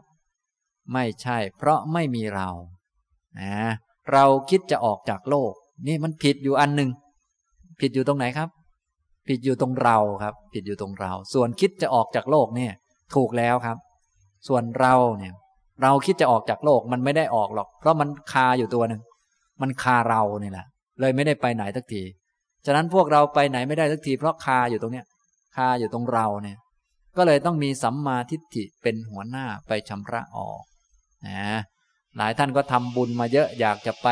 นิพพานแล้วแต่ไม่ได้ไปสักทีเพราะคาอยู่ตัวหนึ่งตลอด ก็คือเรานั่นเองทำบุญกว่าเรา ปฏิบัติก็เราทำได้ดีกว่าเราทั้งนั้น เลยคาค้างอยู่อย่างนี้ ฉะนั้นจะต้องเห็นให้ชัด เอาสัมมาทิฏฐิเนี่ยไปชำระนะถ้าอย่างเป็นพระโสดาบันก็คือเลิกเห็นผิดแล้ว เห็นว่าไม่มีตัวไม่มีตนนะแม้แต่ความคิดผิด ก็ไม่มีเราไม่มีของเรา ความคิดถูกก็ไม่มีเราไม่มีของเรามรรคบีองแปดก็มีครบถ้วนทีเดียวเป็นมรรคแต่ไม่มีเราเป็นผู้เดิน ทุกก็มีเต็มที่มีแต่รูปแต่นาม แต่ไม่มีเราเป็นผู้ทุกข์ ไม่มีเขา นะ มีทุกข์จนเต็มโลกนี่แหละเวียนว่ายตายเกิดอยู่ทำกรรมกันไป แต่ไม่มีใครเป็นผู้ทำไม่มีใครเป็นผู้รับผล มีแต่กรรมทำขึ้นมาตามเงื่อนไข และผลของกรรมเป็นอย่างนี้แหละ เรียกว่าโลกแล้วเนี่ยอย่างนี้ พระโสดาบันท่านเห็นชัดแล้วมองไปก็อ่ามีแต่ทุกข์อุปทานขันห้า และที่ยังเวียนว่ายกันอยู่นี่เพราะรักตัวเองไอ้รักตัวเองนี่มีนะเป็นตัณหา แต่ตัวเองอันเป็นสุดที่รักนั้นมันไม่มี มีแต่ความเห็นผิดว่าเป็นสัตว์บุคคล แต่สัตว์บุคคลนี้ไม่มีเนี่ยอย่างนี้ท่านเข้าใจชัดว่าอะไรเป็นอะไร ส่วนพวกเรา ทั้งรักตัวเอง ทั้งมีตัวเองอันเป็นสุดที่รักด้วย แถมมีของตัวเองด้วยหวงตัวเองด้วย ตบกันไปตบกันมา เลยไม่ได้อะไร วนอยู่ตอนนี้ เลยวุ่นวายอยู่เนี่ย เป็นวัฏฏะสงสารเนี่ยอย่างนี้ทำนองนี้ เราก็เลยต้องมาฝึกอริยมรรคนี่แหละ ก็เพื่อชำระให้ชัดเจนจะได้เข้าสู่ทางที่พระพุทธเจ้าตรัสเอาไว้นะเพราะว่าอริยมรรคนี่เราก็ฟังบ่อย ๆ แล้ว แต่ว่าแม่อยากจะเข้าเหมือนกัน แต่มันเข้าไม่ค่อยได้สักทีเนี่ย มันคาอยู่ตรงไหนล่ะ มันคาอยู่เราครับ มันคาอยู่ตัวหนึ่ง ซึ่งเราไม่มีจริงด้วยอ่า อันนี้ก็เลยต้องใช้สัมมาทิฏฐินั้นไปชำระ แม้ความคิดที่ถูกเป็นสัมมาสังกัปปะเนี่ย ก็มีสัมมาทิฏฐิเป็นหัวหน้าเหมือนกัน ก็ต้องไปชำระ ให้รู้ชัด สัมมาสังกัปปะว่าเป็นสัมมาสังกัปปะ ความดำริในการออกจากกามความดำริในการไม่พยาบาท มีเมตตา เมตตานี่ดีไหมครับ แม้ดีมากเจริญเมตตานี่ดีมากนะเป็นความคิดที่ดีเป็นสัมมาสังกัปปะ แต่เป็นเราไหมครับ ไม่เป็นไม่เป็นเราไม่เป็นของเรา ไม่เป็นใครไม่เป็นของใคร เป็นนามธรรมที่เกิดประกอบกับจิต ต้องรู้สัมมาสังกัปปะ ว่าเป็นสัมมาสังกัปปะดำริในการไม่เบียดเบียน คิดกรุณา ช่วยเหลือคนโน้นคนนี้ คนเขาตกทุกข์ได้ยากก็คิดช่วยเหลือ มดมแมลงก็คิดช่วยเหลือ อย่างนี้คิดดีไหมครับ ดี แต่เป็นเราดีไหม ไม่ เราได้ช่วยเหลือเขาใช่ไหม ไม่ใช่ แต่เป็นความคิดมันเกิดขึ้น เป็นความคิดที่ดี ต้องรู้ชัดความคิดที่ดีว่าเป็นความคิดที่ดี และความคิดที่ดีนี้สามารถเป็นองค์ประกอบของมรรคได้แน่พาเดินไปสู่ความสงบร่มเย็นได้ ถ้าอยากจะร่มเย็นก็ต้องเดินไปตามมรรคไม่ใช่ทำไปตามใจชอบ ต้องทำไปตามเงื่อนไข ตามเหตุตามปัจจัยเนี่ยอันนี้ก็สัมมาสังกัปปะที่เป็นฝ่ายบุญ ให้วิบากเป็นอุปธิ ส่วนฝ่ายโลกุตระก็คือ ความตรึกความวิตก ความดำริ ความแน่วแน่ ความแนบแน่น ความปักใจ ความปรุงแต่งคำ ก็คือความคิดในหัวสมองของพวกเราทั้งหลายเนี่ยมีเยอะแยะนะความคิดปรุงแต่งเป็นถ้อยคำประโยคนู้นประโยคนี้ขึ้นมา วิตกวิจารต่างๆ นานา ความคิดเหล่านี้ ถ้าเป็นความคิดของผู้ที่มีจิตห่างไกลจากข้าศึก มีจิตหาอาสวะมิได้ เพียบพร้อมด้วยอริยมรรคเจริญอริยมรรคอยู่ จึงเป็นสัมมาสังกัปปะอันเป็นอริยะ ที่ไม่มีอาสวะเป็นโลกุตระ เป็นองค์แห่งมรรคนะอันนี้เป็นสัมมาสังกัปปะระดับโลกุตระ พอรู้อย่างนี้แล้ว ภิกษุนั้นย่อมพยายามเพื่อละ มิจฉาสังกัปปะ ยังสัมมาสังกัปปะให้ถึงพร้อม ความพยายามของภิกษุนั้นเป็นสัมมาวายามะเนี่ยในเรื่องเกี่ยวกับความคิด เบื้องต้นก็ต้องใช้สัมมาทิฏฐิก่อน ไปรู้ชัด มิจฉาสังกัปปะ ความคิดที่ผิดว่าเป็นความคิดที่ผิด รู้ชัดสัมมาสังกัปปะ คือความคิดที่ถูกว่าเป็นความคิดที่ถูกมันเป็นอย่างไร อะไรบ้าง พอรู้ชัดแล้วก็ พยายามเพื่อละ มิจฉาสังกัปปะละความคิดที่ผิด แล้วก็เข้าถึงความคิดที่ถูกต้อง ไปละ ความคิดที่ผิด หัดละหัดฝึกหัดนะหัดละที่ละนั้นถูกแล้วนะที่ผิดอยู่ก็คือ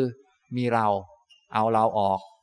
ที่พยายามเข้าถึงสัมมาสังกัปปะพยายามคิดเนคขมมะพยายามคิดเมตตานั้นถูกแล้ว ที่ผิดคืออะไรครับ ที่ผิดคือเราเอาเราออกนะให้ทำสัมมาวายามะ โดยมีสัมมาทิฏฐิอยู่ข้างหน้านะอย่างนี้ ภิกษุนั้นมีสติละมิจฉาสังกัปปะ มีสติเข้าถึง สัมมาสังกัปปะอยู่ สติของภิกษุนั้นเป็นสัมมาสตินะแบบนี้ก็จะค่อยๆ รวมองค์มรรคเข้ามาได้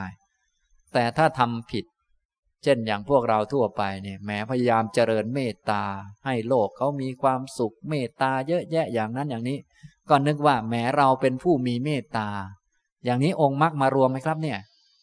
ไม่มารวมครับ มันคาอยู่ตัวหนึ่ง มันคาตรงไหนครับ เรา มันคาเราอยู่ ฉะนั้นมรรคเนี่ยมันเข้ามรรคไม่ได้ เข้าประตูนิพพานไม่ได้ ก็เพราะมันคาอยู่ตัวหนึ่งนะตัวเรานี่มันขวางอะไรไปหมดเลยนะ ขวางมันเข้านิพพานไม่ได้นะฉะนั้นประตูนิพพานว่าไปแล้วมันแคบ ทีนี้มันแคบเนี่ยตัวเรานี่มันอ้วนมันกว้าง บางท่านก็ยิ่งไปทำอะไรก็ ยิ่งทำดีก็ยิ่งอ้วนขยายอาณาจักรไปเรื่อยเลย อันนี้ก็ยิ่งคับไปใหญ่เลยจะเข้านิพพานก็ต้องขมแมวพุงจนลิ้นห้อยเลยขมแมวเท่าไหร่มันก็เข้าไม่ได้ พยายามทำตัวเล็กแล้วอะไรแล้วก็ยังมีตัวอยู่นั่นแหละตอนแรกตัวใหญ่ก็พยายามทำตัวเล็ก ตอนแรกตัวไม่ดีก็พยายามทำตัวดี เลยเข้าไม่ได้สักที เพราะแท้ที่จริงมันยังผิดอยู่ ก็คือมันยังมีตัวอยู่ นั่นเอง นี่พอเข้าใจไหมครับ สรุปว่ามันไม่มีตัวนั่นแหละ เนี่ยถ้าท่านเข้าใจวิธีการเนี่ยนะองค์มรรคต่างๆ ที่พระพุทธองค์ทรงแสดงแจกแจงนี่ดูเหมือนจะเยอะ แต่ว่าจริงๆเนี่ยต้องการให้เห็นชัดว่ามันไม่มีตัวนั่นเอง ทุกอันที่เราทำเนี่ยทำมาเลยทุกอันนั่นแหละดีหมด อันดีๆทำมาเลย องค์มรรคต่างๆ ดีทั้งนั้น แล้วเอามารวมกันที่สมาธิเอามารวมกัน แต่จะรวมได้ต้องเราเอาตัวออกไปก่อน ถ้ามีตัวมันจะรวมไม่ได้ เพราะมันมีอนาเขตขอบเขตตัวตนเยอะแยะมันขวางกัน อย่างนี้ทำนองนี้นะครับ ฉะนั้นท่านเจริญเมตตานั้นถูกแล้วดีแล้ว ให้เห็นว่านั้นเป็นความคิดที่ดีทำไมมันดีก็เพราะมันดีแหละ มันเป็นของไม่มีตัวตน เป็นของไม่เที่ยง เป็นทุกข์ไม่ใช่ตัวไม่ใช่ตน เป็นองค์ประกอบของมรรคได้ เราก็เจริญเข้ามา ให้เข้าถึงอันนี้แล้วก็เอาไปรวมกับมรรคอื่นๆนะ อย่างนี้ก็จะพาเข้าสู่นิพพานได้ พาเข้าสู่ความสงบได้ อย่างนี้ แต่ไม่มีคน ไม่มีใคร ไม่มีเรา ไม่มีเขานี่พระองค์ก็จึงสรุปตอนท้ายอีกว่าทำสามอย่างนี้คือหนึ่งสัมมาทิฏฐิสองสัมมาวายามะสามสัมมาสติ ย่อมห้อมล้อม คล้อยตาม สัมมาสังกัปปะ ของภิกษุนั้นไปด้วยประการชนีอันนี้เวลาเจริญสัมมาสังกัปปะทำความคิดดีความคิดให้ถูกต้อง เช่น สวดมนต์ไหว้พระเป็นต้น ถ้าต้องการให้เป็นองค์มรรครวมกันเป็นมรรคเจริญเมตตาเป็นต้นก็ต้องใช้สัมมาทิฏฐิเข้าไปกำกับ ว่าเนี่ยความคิดที่ถูกเป็นความคิดที่ถูก ไม่ใช่เราถูก ไม่ใช่ความถูกของเรา มันเป็นองค์ประกอบของมรรค ก็พยายามละอันที่ผิดเสีย ความคิดผิดไม่คิด ความคิดผิดเนี่ยทิ้งไปเลย ไม่คิดพยายามไม่คิด ส่วนความคิดดีๆ พยายามคิด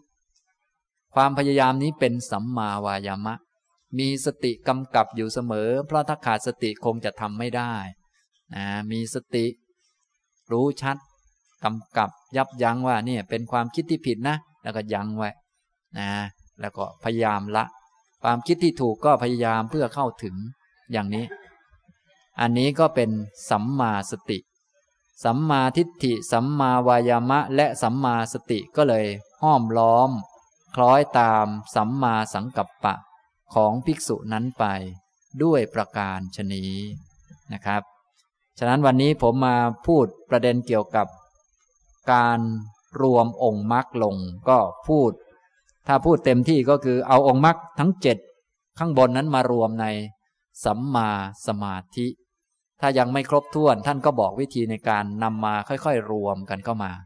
วันนี้พูดมาได้สัมมาทิฏฐิกับสัมมาสังกัปปะ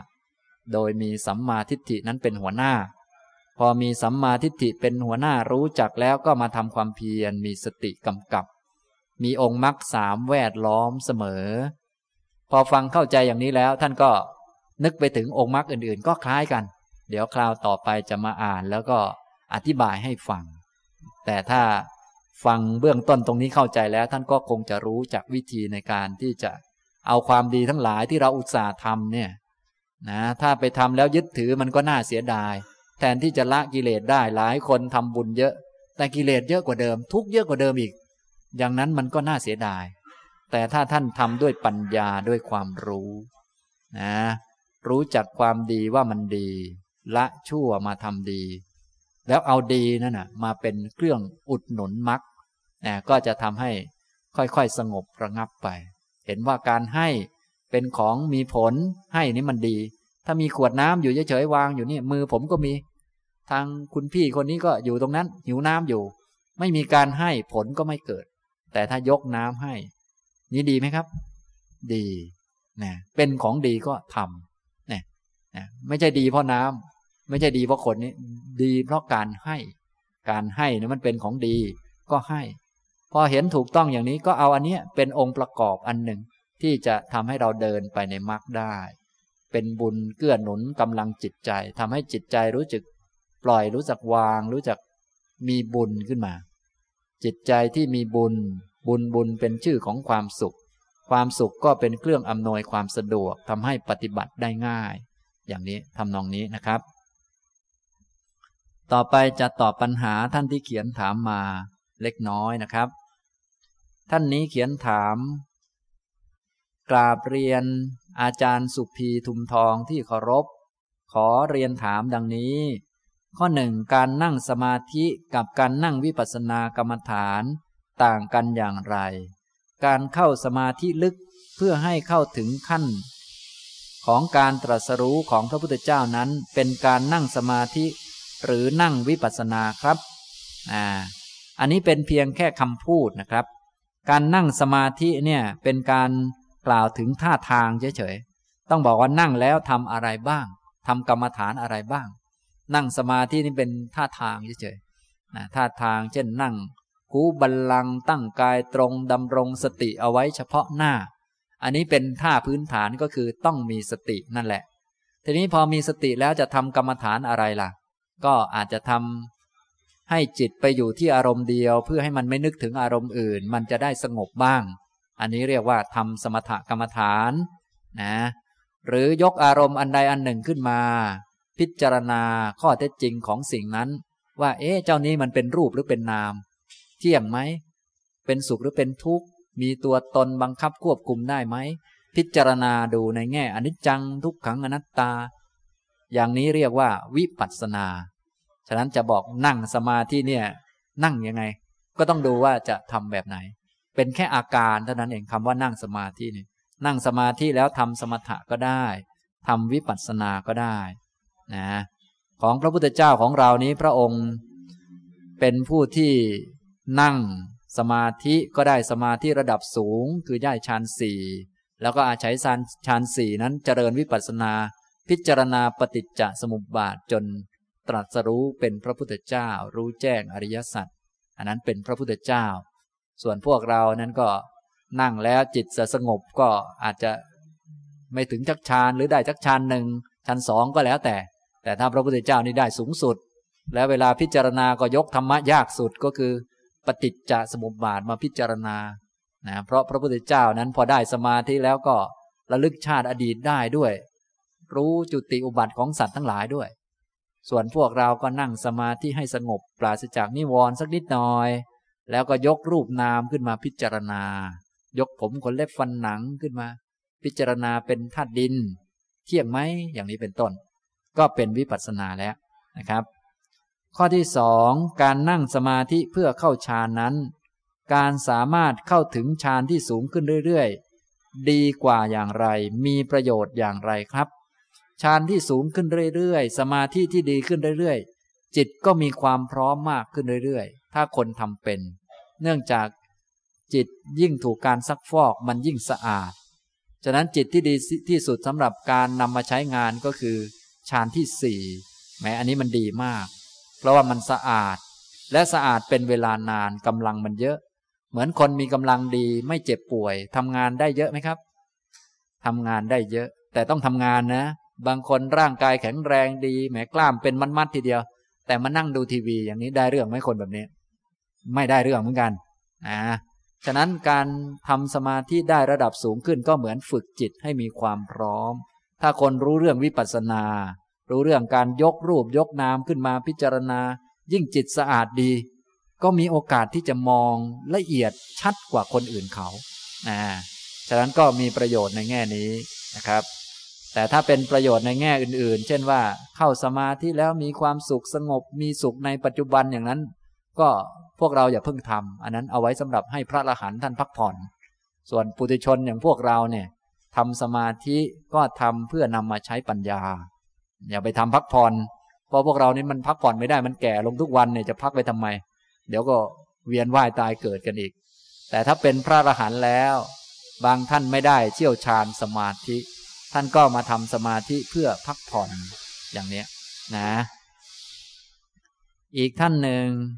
เรียนอาจารย์สุภีที่เคารพ อยากจะเรียนถามว่า เวลาที่คนไปทำบุญ แล้วอยากจะให้คนอื่นร่วมอนุโมทนาด้วย ควรจะใช้คำพูดที่เหมาะสม เพราะส่วนใหญ่มักจะพูดว่าเอาบุญมาฝาก แบ่งบุญมาให้ทำบุญให้ ซึ่งน่าจะไม่ถูกต้องและไม่เหมาะสมขอบพระคุณค่ะนะอันนี้ก็เป็นคำไทยๆคำไทยๆเราก็ต้องเข้าใจความหมายแบบไทยๆคำว่าเอาบุญมาฝากนี่ไม่ใช่เอาตัวบุญมาฝาก อันนี้เราก็ต้องเข้าใจว่าเป็นเป็นคำไทยเหมือนกับเป็นคำสำนวน ก็คล้ายๆกับว่า เขาให้เราอนุโมทนานั่นแหละ แทนที่จะใช้คำว่าอาฉันไปทำบุญอย่างนั้นอย่างนี้มานะ อย่างนั้นอย่างนี้เกิดบุญแล้ว เธอจงอนุโมทนาในบุญฉันด้วยนะ มันยาวไงเราก็ใช้เป็นคำสำนวนเอาบุญมาฝาก อย่างนี้อยากได้ก็อนุโมทนาเอาก็ไม่ต้องพูดนะเป็นคำสำนวนอ่าสำนวนไทยอย่างนี้นะครับ แล้วแบ่งบุญมาให้ทำบุญมาให้อะไรพวกนี้ก็ถือว่าเป็นสำนวนแบบไทยๆแต่ถ้าจะให้ถูกต้องเนี่ย บุญก็เกิดกับจิต อันนี้หลายท่านก็รู้แล้ว ที่เราไปทำอื่นๆเนี่ยก็เป็นกิริยาอาการที่เป็นเหตุให้เกิดบุญ พอบุญเกิดแล้วเป็นสิ่งดีงาม คนที่มีปัญญารู้สิ่งที่ดีว่ามันดี เขาก็ยินดีที่สิ่งที่ดีมันเกิดขึ้น นานๆคนนี้จะดีสักครั้งหนึ่ง วันๆนี่มีแต่ไปเถียงคนโน้นคนนี้ วันนี้ไปทำบุญ โอ้ นานๆบุญจะเกิดกับแกสักทีหนึ่งนะดีใจด้วย สาธุเนี่ยก็ยินดีในบุญนั้นแน่อย่างนี้เรียกว่าอนุโมทนา คนมีปัญญาเขาก็ได้บุญอยู่เรื่อยแหละ เพราะว่าเขาก็คอยจ้องอยู่ว่าใครทำความดีบ้าง เพราะความดีมันไม่ได้เกิดง่ายๆมันเกิดยากนะ อย่างนี้ความอดทนไม่ได้เกิดกันง่ายๆเขารู้ว่าความอดทนมันดี เห็นใครอดทนโอ้คนนี้ดีเนาะอดทน สาธุอนุโมทนาก็ได้บุญไปแล้วนะฉะนั้นคำไทยว่าเอาบุญมาฝากอะไรต่างๆ เป็นต้นก็ให้ถือว่าเป็นสำนวนนะครับ ส่วนก็ ข้อเท็จจริงของบุญเป็นอย่างไร อันนี้เราก็มาศึกษาอนุโมทนาอย่างไรก็ศึกษาเอานะก็คงเหมือนภาษาอื่นนะ บางทีเขาใช้สำนวนสั้น ๆนะครับ ให้เข้าใจง่าย ๆนะครับ อีกท่านหนึ่ง สวัสดีอาจารย์สุภีที่เคารพ เรียนถามอาจารย์ เห็นในทีวีออกข่าวเป็นประจำ มีคนทำพิธีคุณใส เอาศพทารกมาย่างเป็นต้น แล้วก็ทำกุมารทอง น้ำมันพรายอย่างนั้นอย่างนี้ ก็ถามต่อไปว่า อาจารย์ครับไม่ทราบว่าคนทำพิธีขลังไหมได้ผลไหม แล้วทำพิธีอย่างนั้นบาปไหมครับนะทำพิธีอย่างนั้นก็เป็นความเห็นที่ผิดพลาด เป็นไสยศาสตร์ ศาสตร์หลับ ศาสตร์หลงอยู่ ทีนี้ถามว่าทำพิธีอย่างนั้นขลังไหม ว่าไปแล้วไม่มีใครขลังสักคนหรอกครับ เพราะว่า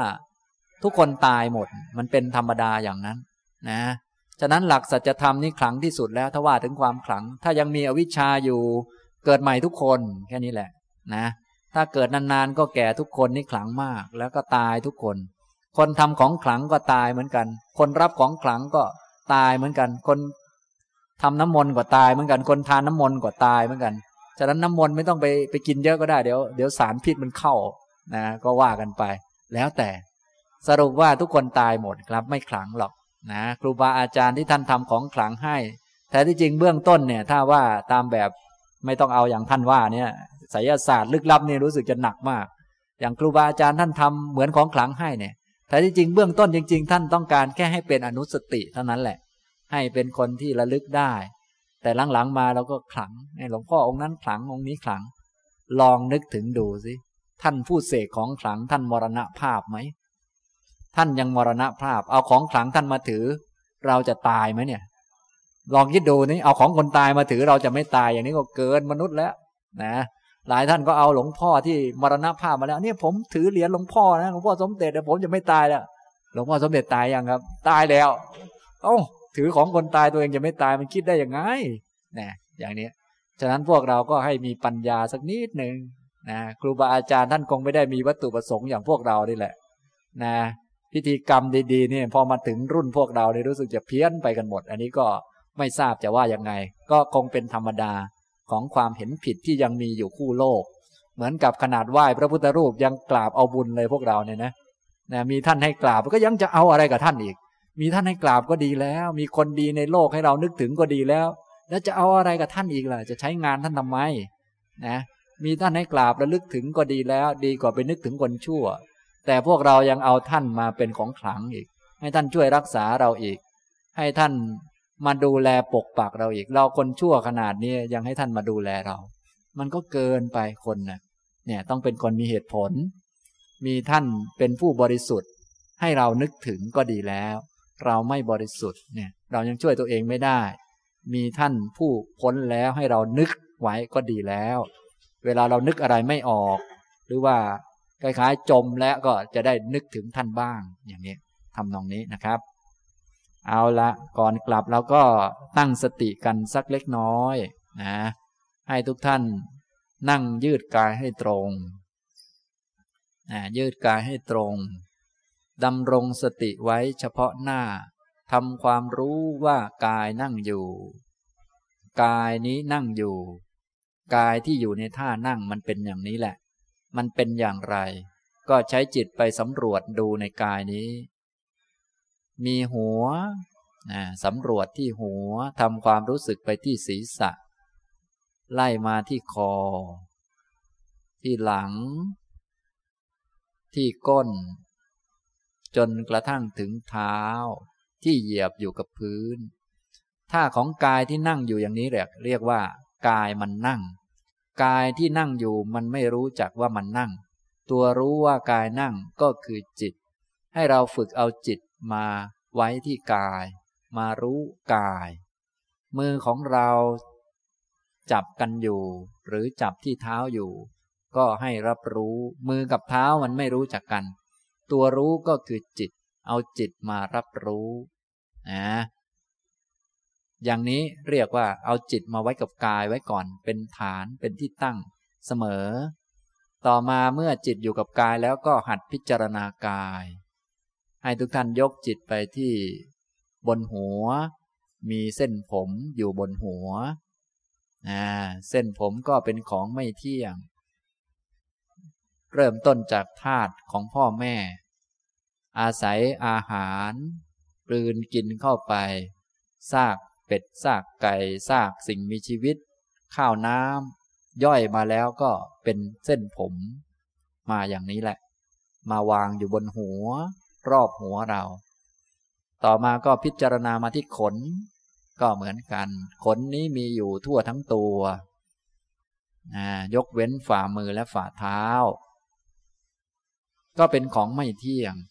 เริ่มต้นจากธาตุพ่อแม่ผสมกัน แล้วก็อาศัยอาหาร